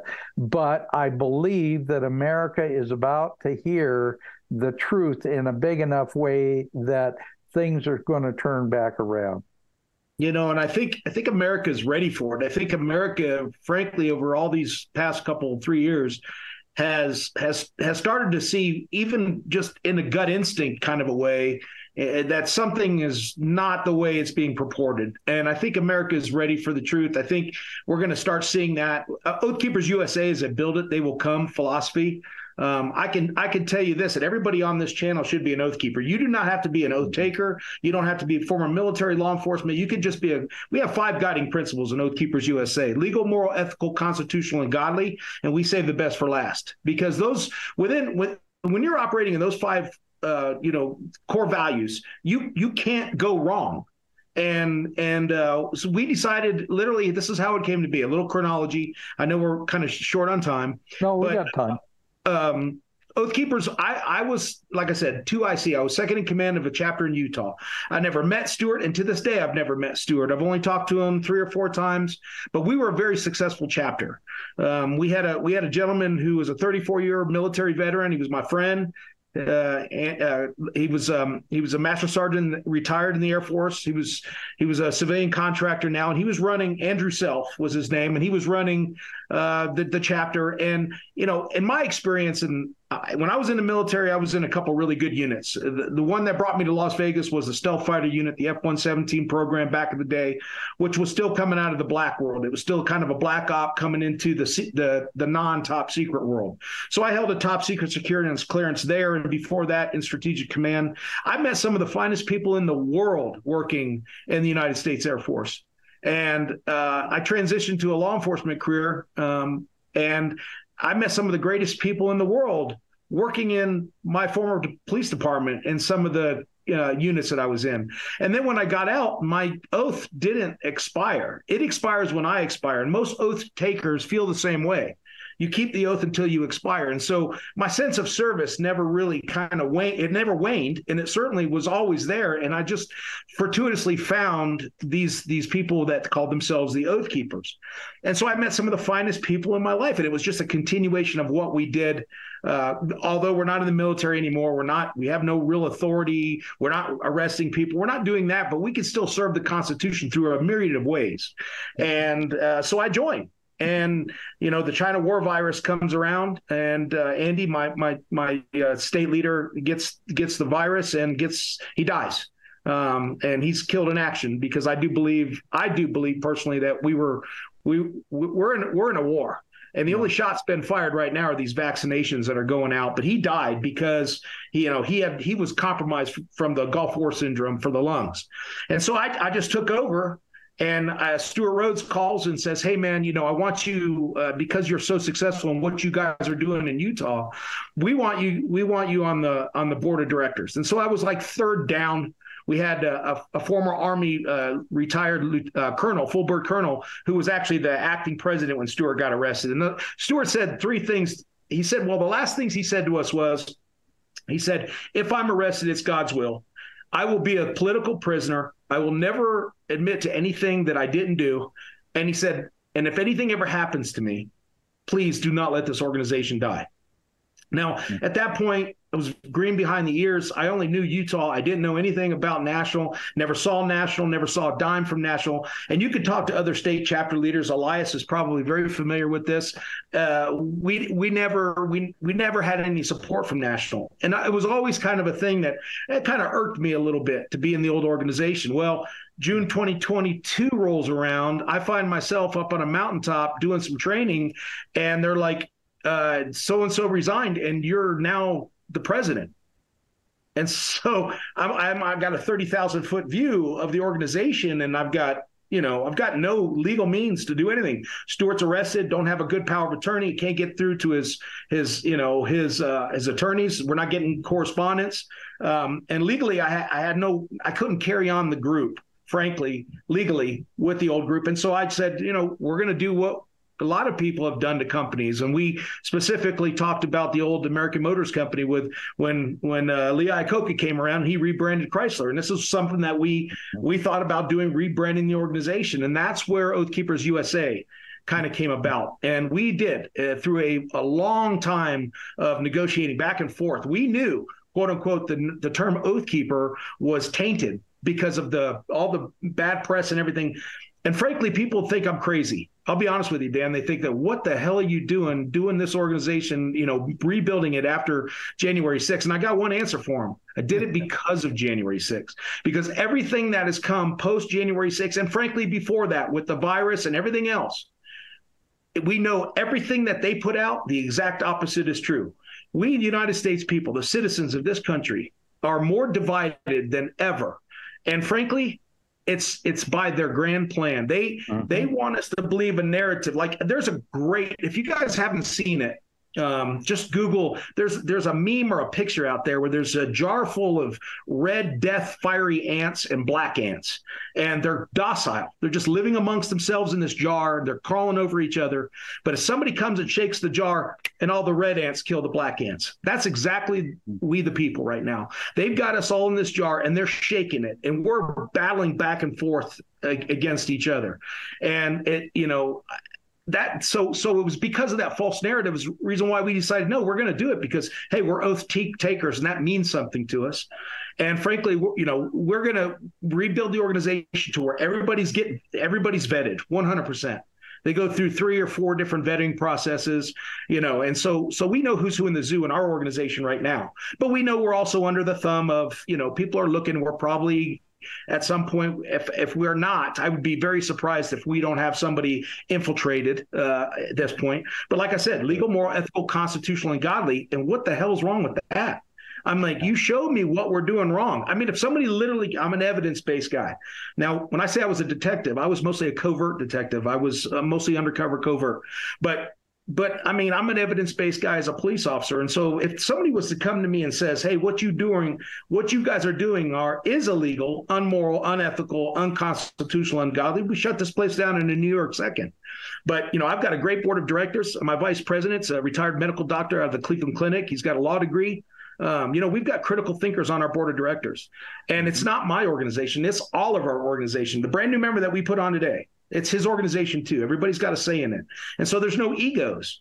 And and uh, and and I, that's what I love about it because again, we're like a family. We're we are comprised of some of the finest people, and all we're trying to do is promote the Constitution and and, and how we're doing that. Because people always say, "Well, what are you?" Well, we say we're, we're a constitutional service organization, and our mission is to honor our oath and to defend, you know, the United States against all enemies, foreign and domestic. And our vision statement is to ensure that the that United States remains a constitutional republic in perpetuity. Those are our two those are our two guiding principles. And how we do that, and I don't know, like I said, I can't speak on Dan, I can't speak to the previous organization, but if if we were ever some point ever supposed to be this grand quote unquote militia, by the way, the M word, the militia word, is a constitutional word. We need to teach mm-hmm. that. Um, we need to get back to teaching the Constitution because we have so many people, frankly, and I know some of them that raise their hand to promote and to protect and defend the Constitution. They have no idea what it means.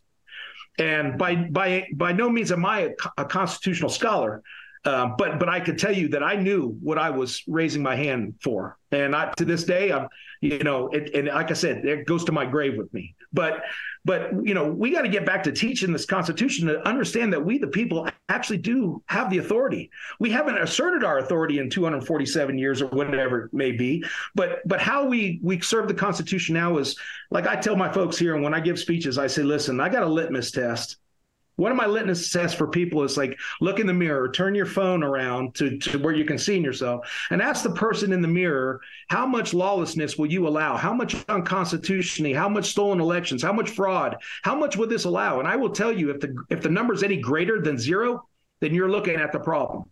Mm-hmm. And how we do that is we we hold everybody who asks for our vote. I don't care if it's your neighborhood watch, it's your homeowner association, your school board, but everybody who asks for your vote, you better know who they are now. You better not be able to just walk into a booth like we all have done because this is our fault. We have sat on our duffs way too long and we have just walked into a booth. And you know what? Present company included, till about 10 years ago, I went into a booth and I'll be honest with you, I was just like ours all the way down. And I was a member of the Republican Party and I'm not anymore. Hmm. Um, I left because, the, you know, frankly, I, I, I, mean, I think they're the wolves in sheep's clothing. They're probably the worst of the worst. But, but I, I, I said, listen, know who's asking for your vote. Research them.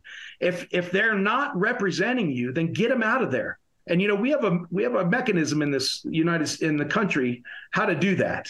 And you know, and it is like Frederick Douglass said, a man gets his rights in three boxes, right? The ballot box, the jury box, and the cartridge box. And God forbid we ever have to turn to that third option. But I can tell you, after 2020 and 2022, I'm scared. I don't think we have an election process anymore. I think we have a selection process because we have ceded our, our we have ceded every single one of our senses we have saw what we all saw. We've heard what we all saw. We know somebody's pissing on our leg and they're telling us it's raining because we're watching it happen. But we have to have the, the news tell us that this was a secure election or this guy got the greatest amount of votes. He couldn't formulate a sentence even when he was running. He never came out of campaign. We saw miles and miles of Trump trade. You don't have to like Donald Trump, but you saw what you saw. And we all know that, you know, he's getting tens and tens and tens of thousands of people at every speech. But yet you know we're getting maybe 10 20 100 maybe at the most for a biden speech. We so we have ceded our believe what you see believe what you hear mm-hmm. and and you know what? And and go according and build your boat build your ark according to that. And that's taking care of the in the area of operations that you live in your politicians at the local levels.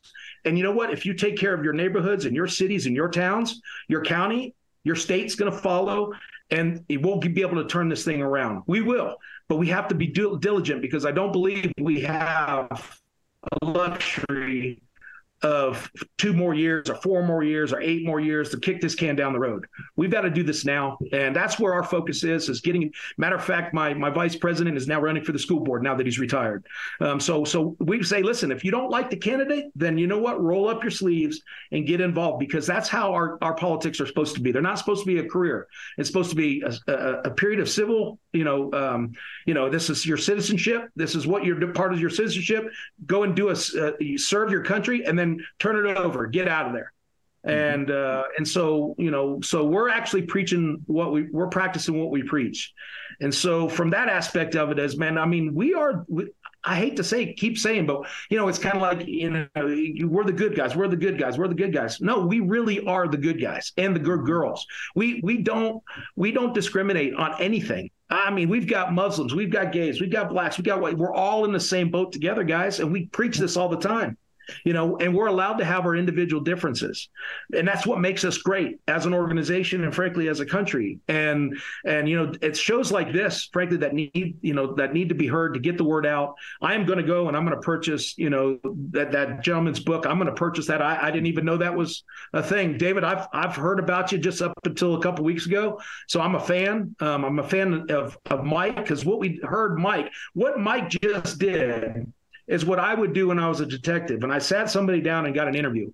He explained everything, and that interview would have been transcribed. And really, where the rubber meets the road, frankly, uh, guys, is these current on duty right now, these police officers, these federal agents that you know this fell on their watch, and I and I and I, I'm sorry that it did.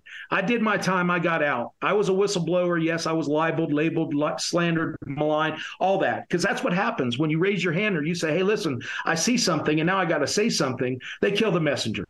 So I tell people I Mm-hmm. was cancel culture before cancel culture was cool. But but um, you know what? I, I, this is this is this is a this is a hill worth dying on. Not not literally, but figuratively as well. But because this is integrity. And this is what we all swore to do. And these these agents and these police officers, they need to come forward. Because you know, if you're if you're just we all saw this Nuremberg trials. We're just following orders. You're wrong. If you're knowingly covering up stuff, and you're and if you're afraid, and I know they're afraid, I know they're afraid because their their pensions, their the ability to feed their families. But this fell on your watch, and this is part of courage. This is what courage takes. Hmm. You know, in my old police department, we had an acronym called ICARE: Integrity, Courage, Accountability, Respect for Others, and Excellence. And that, and I love that acronym. And and and that and these these agents and these police officers and these federal employees, whether it's IRS or whatever, they need to come forward. The more and the more we get, the more Kyle Seraphins and the and the Steve Friends and all of these guys that are coming forward, and more of these people that come forward to get us the truth, I think we will turn this narrative back to the truth. But it's going to take it's going to take a lot of personal involvement from everybody here, um, everybody in my organization, and uh, at gra- at the grassroots level.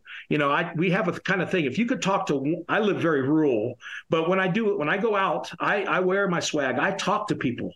I walked through the the the the Dulles International Airport a couple months ago, and I had nothing but positive reviews. Say, hey, listen, that's great. I love that organization. Now, granted, we are a different organization, but but we but that's only out of necessity and legality. We had to, but we are a better organization. We're stronger because of this, um, and we're more determined because of this. Because of guys like Mike. I mean, Mike's a hero. I mean, and I thank you, Mike. You know, and I'll do it in front of, I'll do it every time I get a chance to, because it's folks like him that actually, you know, honor their oath. Because it's not always about taking a bullet. It's not always about doing something dangerous. It's about promoting the Constitution in every way possible. And we're very, very, very fortunate to have Mike. And I hope you guys uh, would go to our website. And I'm here's a plug, shameless plug, but it's oathkeepersusa.org. No WW. Oathkeepersusa.org. See what we're about and come on board because together we really do have to network. We really do. Dan, thank you. That's that. That is absolutely dynamite. And uh, as far as I'm concerned, all you guys are heroes. This is about saving our country and the way to do that is to save our souls, because if we are not willing to stand up and do the right thing, then we're going to lose our soul in the process. Uh, Mike, I, I want to give you a, a, chance to say a few words. Just uh, we kind of um, uh, haven't gone back to you here in a few minutes, and uh, it's time for you to say something. Um, well, thank you, Bobby. I, I, Bobby came out, as he said earlier, to visit. He had met me through Truth Social, and you know, Whit and I had discussed this Oath Keeper ordeal, and, and it's not a small task that he's taking on to to try to take something that is very meaningful that God put into the media and destroyed, and and carry that torch with with no with nothing to do it. Um, I did want to mention, uh, which I was going to before I lost that train of thought. The FBI did eventually end up back and they subpoenaed me for this Oathkeeper trial. Um, I was served the subpoena by the FBI uh, to go down to DC. I contacted the prosecutor about the situation. Um, and he said when the trial would be. Now, this was when the trial for the when the prosecution rested its case and the Oath Keepers were about to begin their case, you know, in return of that, they had prosecuted, they had subpoenaed me before the Oath Keepers had presented their testimony as a rebuttal witness to what that testimony would be, which is interesting. Um, so I got that subpoena, and the defense um, they also subpoenaed me in the background of that. And so my wife and I drove down to D.C. Um, which was very uh, i want to mention also you know when you show this video of january 6th and when i took my wife to the capitol to go back to this testimony you know i'd been going to the capitol since um, i think prior to joining the military and then while I was in the military, I, every year I would go with my father and, and my mother and visit these the Smithsonian and the Washington Monument, this beautiful place, you know, and, and see everyone. And this last time we went back, it was it was it was uh, very difficult. It was very emotional. It was uh, a lot of fear involved in it. Not that I was afraid of but you know. So, um, anyways, to shorten that, we pull into the parking lot of the hotel that we're, we're been sent to stay at for this court, and then my phone rings. And as soon as we pull in the parking lot, and um, I answer it, and they says, "Oh, this is." You know, I, I know his name, but he says this is the prosecutor. What are you doing? So I'm pulling in the parking lot of the hotel. I'm here in DC. So why are you in DC? So I'm I have to testify tomorrow. You've subpoenaed me for court here. And he says, hold on a second. And he puts the FBI on the phone. Um, says, I've patched in agent my I, his name, um, and then starts to talk about wanting to know why I'm there. And, and then he says, uh, you know, go ahead and just go ahead and consider our subpoena null and void. Uh, we don't need you anymore. And so I said, okay, well, all right. And then he hung up. And so I went in, uh, and the defense still had the subpoena. I went in the next day to testify, and the the prosecution and the judge um, and the defense all met. It, they I wasn't in there because my wife was in there. I had to sit out separately. They dismissed the jury. They watched the video of the rescue. Then they discussed what went on, and then they refused to allow the testimony and they refused to allow the footage and the evidence.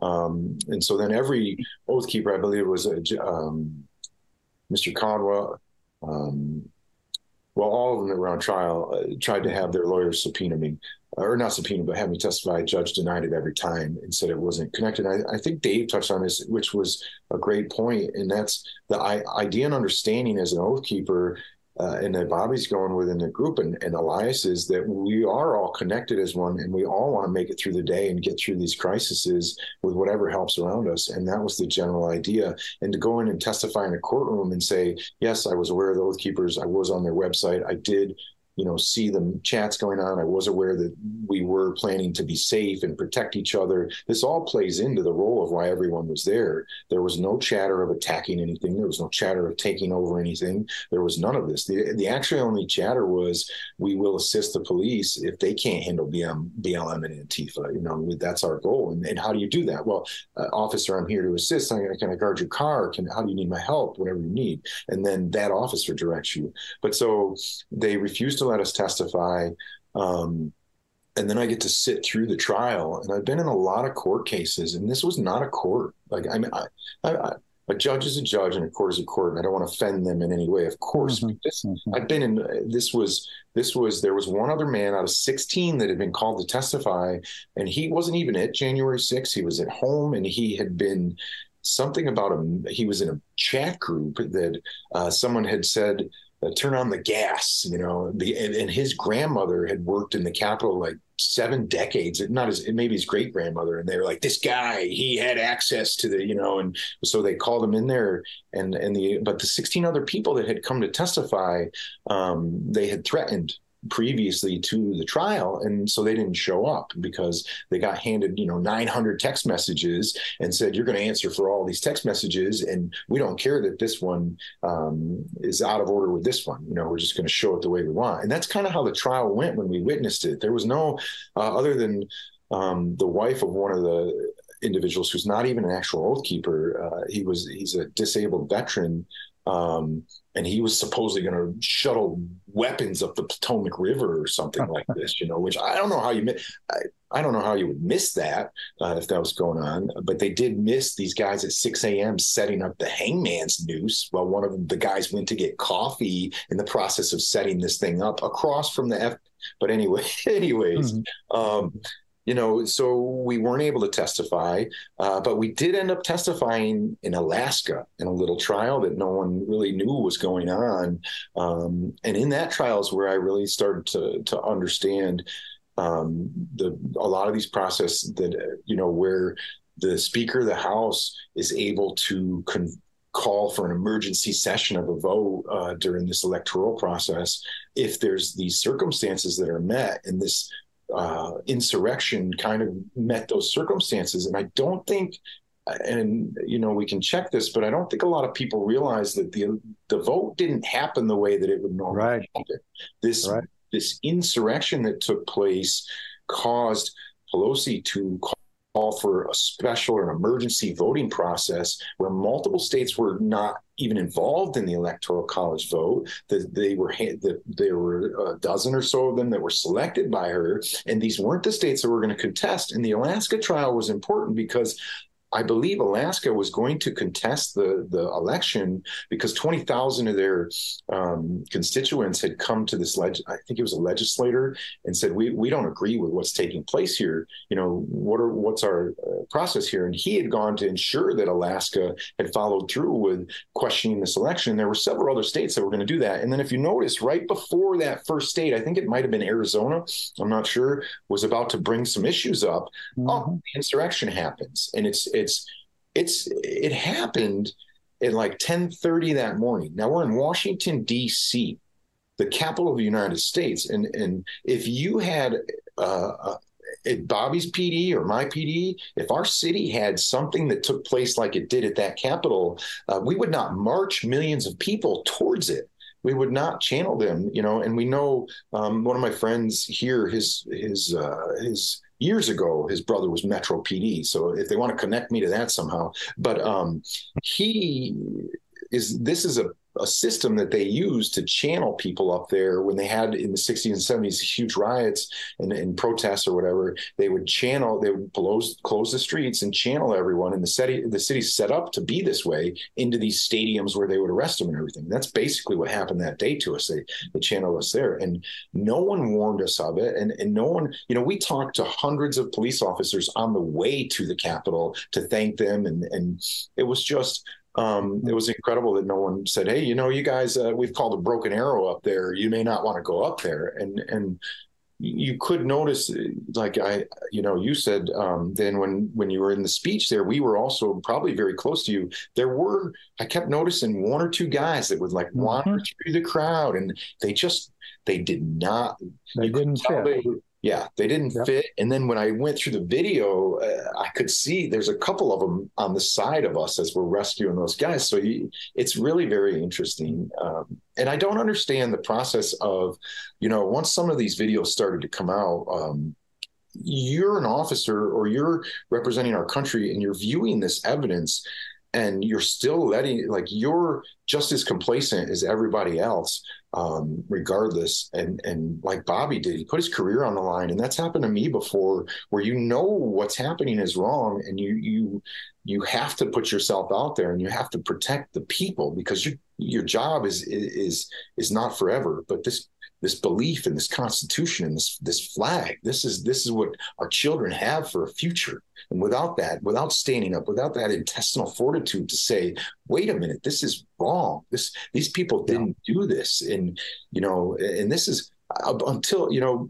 i always believed that the the fbi and all these hierarchy agencies were the cream of the crop for law enforcement. Like you aspire to be that. You you know to mm-hmm. help people. You know it's not our job to go out there and, and interfere with your life. It's our job to go out there provide you with a safe environment to be in and, and enjoy your life and then get you back out of crisis if you're in crisis and protect you from criminals. You know it's it's no different than when we get into the the first amendment the second amendment all these things. Like go after the criminals. All this money we're dumping into all these programs to to stop the good people from just living is ridiculous. And and we're sending our money overseas. We don't know what's going on over there. It's it's the most disinformation in in the time frame of life where we have the best technology and, and knowledge coming forth. Our consciousness is going to a level that is so much higher than it's ever been before. Yet we're being pulled down by the very tools that are used to make it better and and by a very small amount. And you know when i first joined this new oath keepers group it had been a while since i had dealt with I'll say real, not that everyone's not real, but you know, powerful men, men that aren't mm-hmm. afraid to say, you know what, this is bullshit. You know, this is this is wrong. This is, and at first, I kind of was standoffish a little because it, it, was like, wait a minute, and then it took me a second. Okay, these aren't, you know, even if they are feds, we're not doing anything wrong. You know, we're we're not. Mm. They're they're just expressing themselves the way they should be, and it, it's it's what's happened is we've gone from where we would have done that, eh, you know, in I'm not a drinker, but in the bars or out in public, we would have done these things. We would have said them. We'd be power. We'd forget about it. Now you you try to type your message out there. It's it's shortened. Spell check changes it to say whatever it wants to say. I read some of the stuff I typed in. It's not even close to what I said. Yeah, actually, I know it, yeah, it explains why I lost a lot of girlfriends early on. You know, like I, it's just like I, I, didn't say that. You know, and then and then if somebody took you know your message from seven messages ago where you said, "Yeah, I get that," and then they line it up with a message that has nothing to do with that, it's like burn the place down, and you, you next thing you know, so it's really a bad setup, and and we really just need to get back to. Um, I don't even know. You know, we're yeah. we're in Mike. We're in a battle of good and evil, and just yeah. that simple.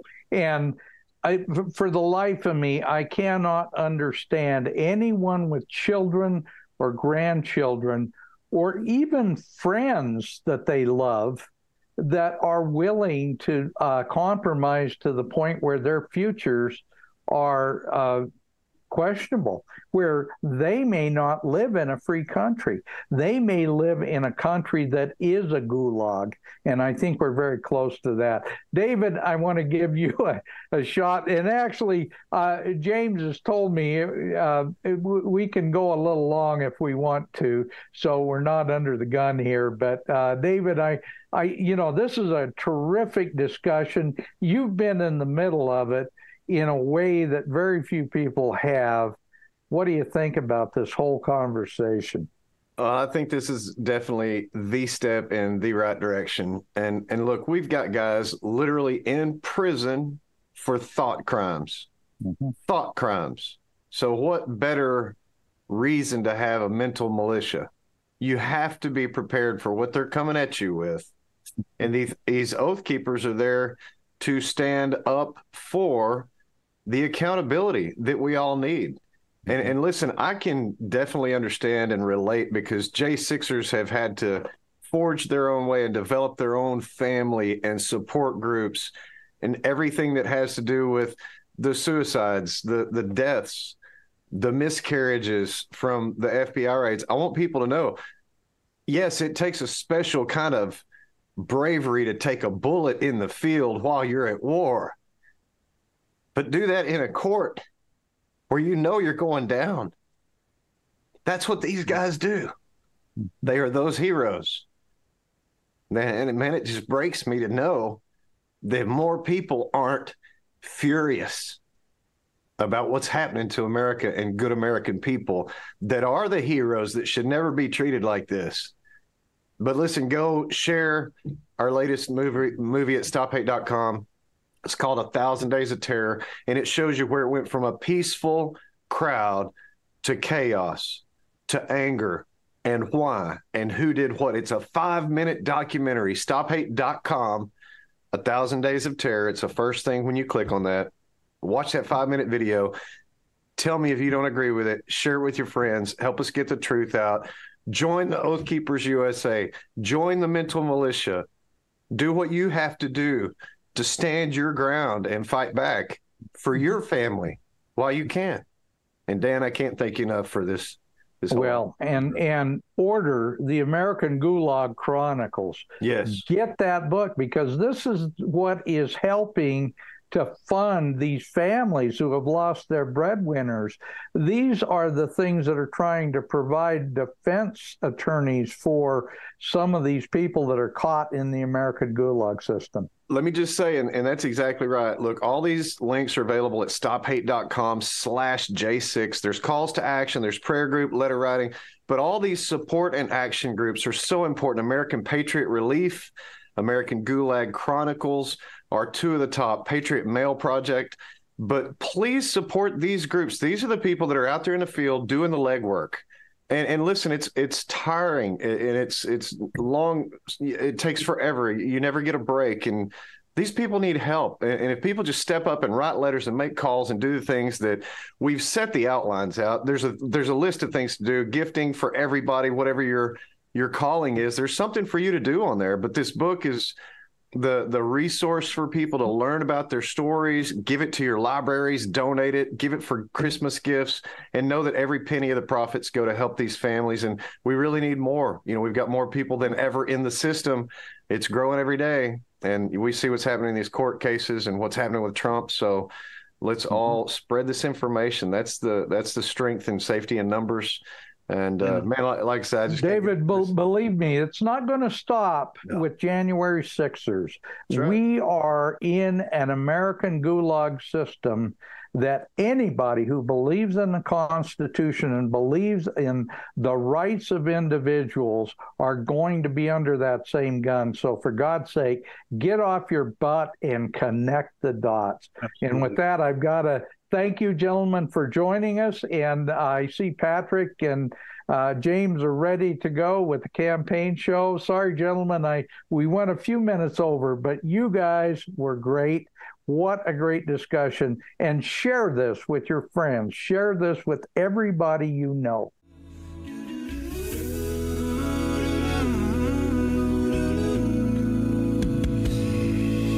From the lakes of Minnesota the hills of Tennessee, across the plains of Texas, oh, from sea to shining sea, from Detroit down to Houston, and New York to LA, where there's pride in every American heart, and it's time we stand and say.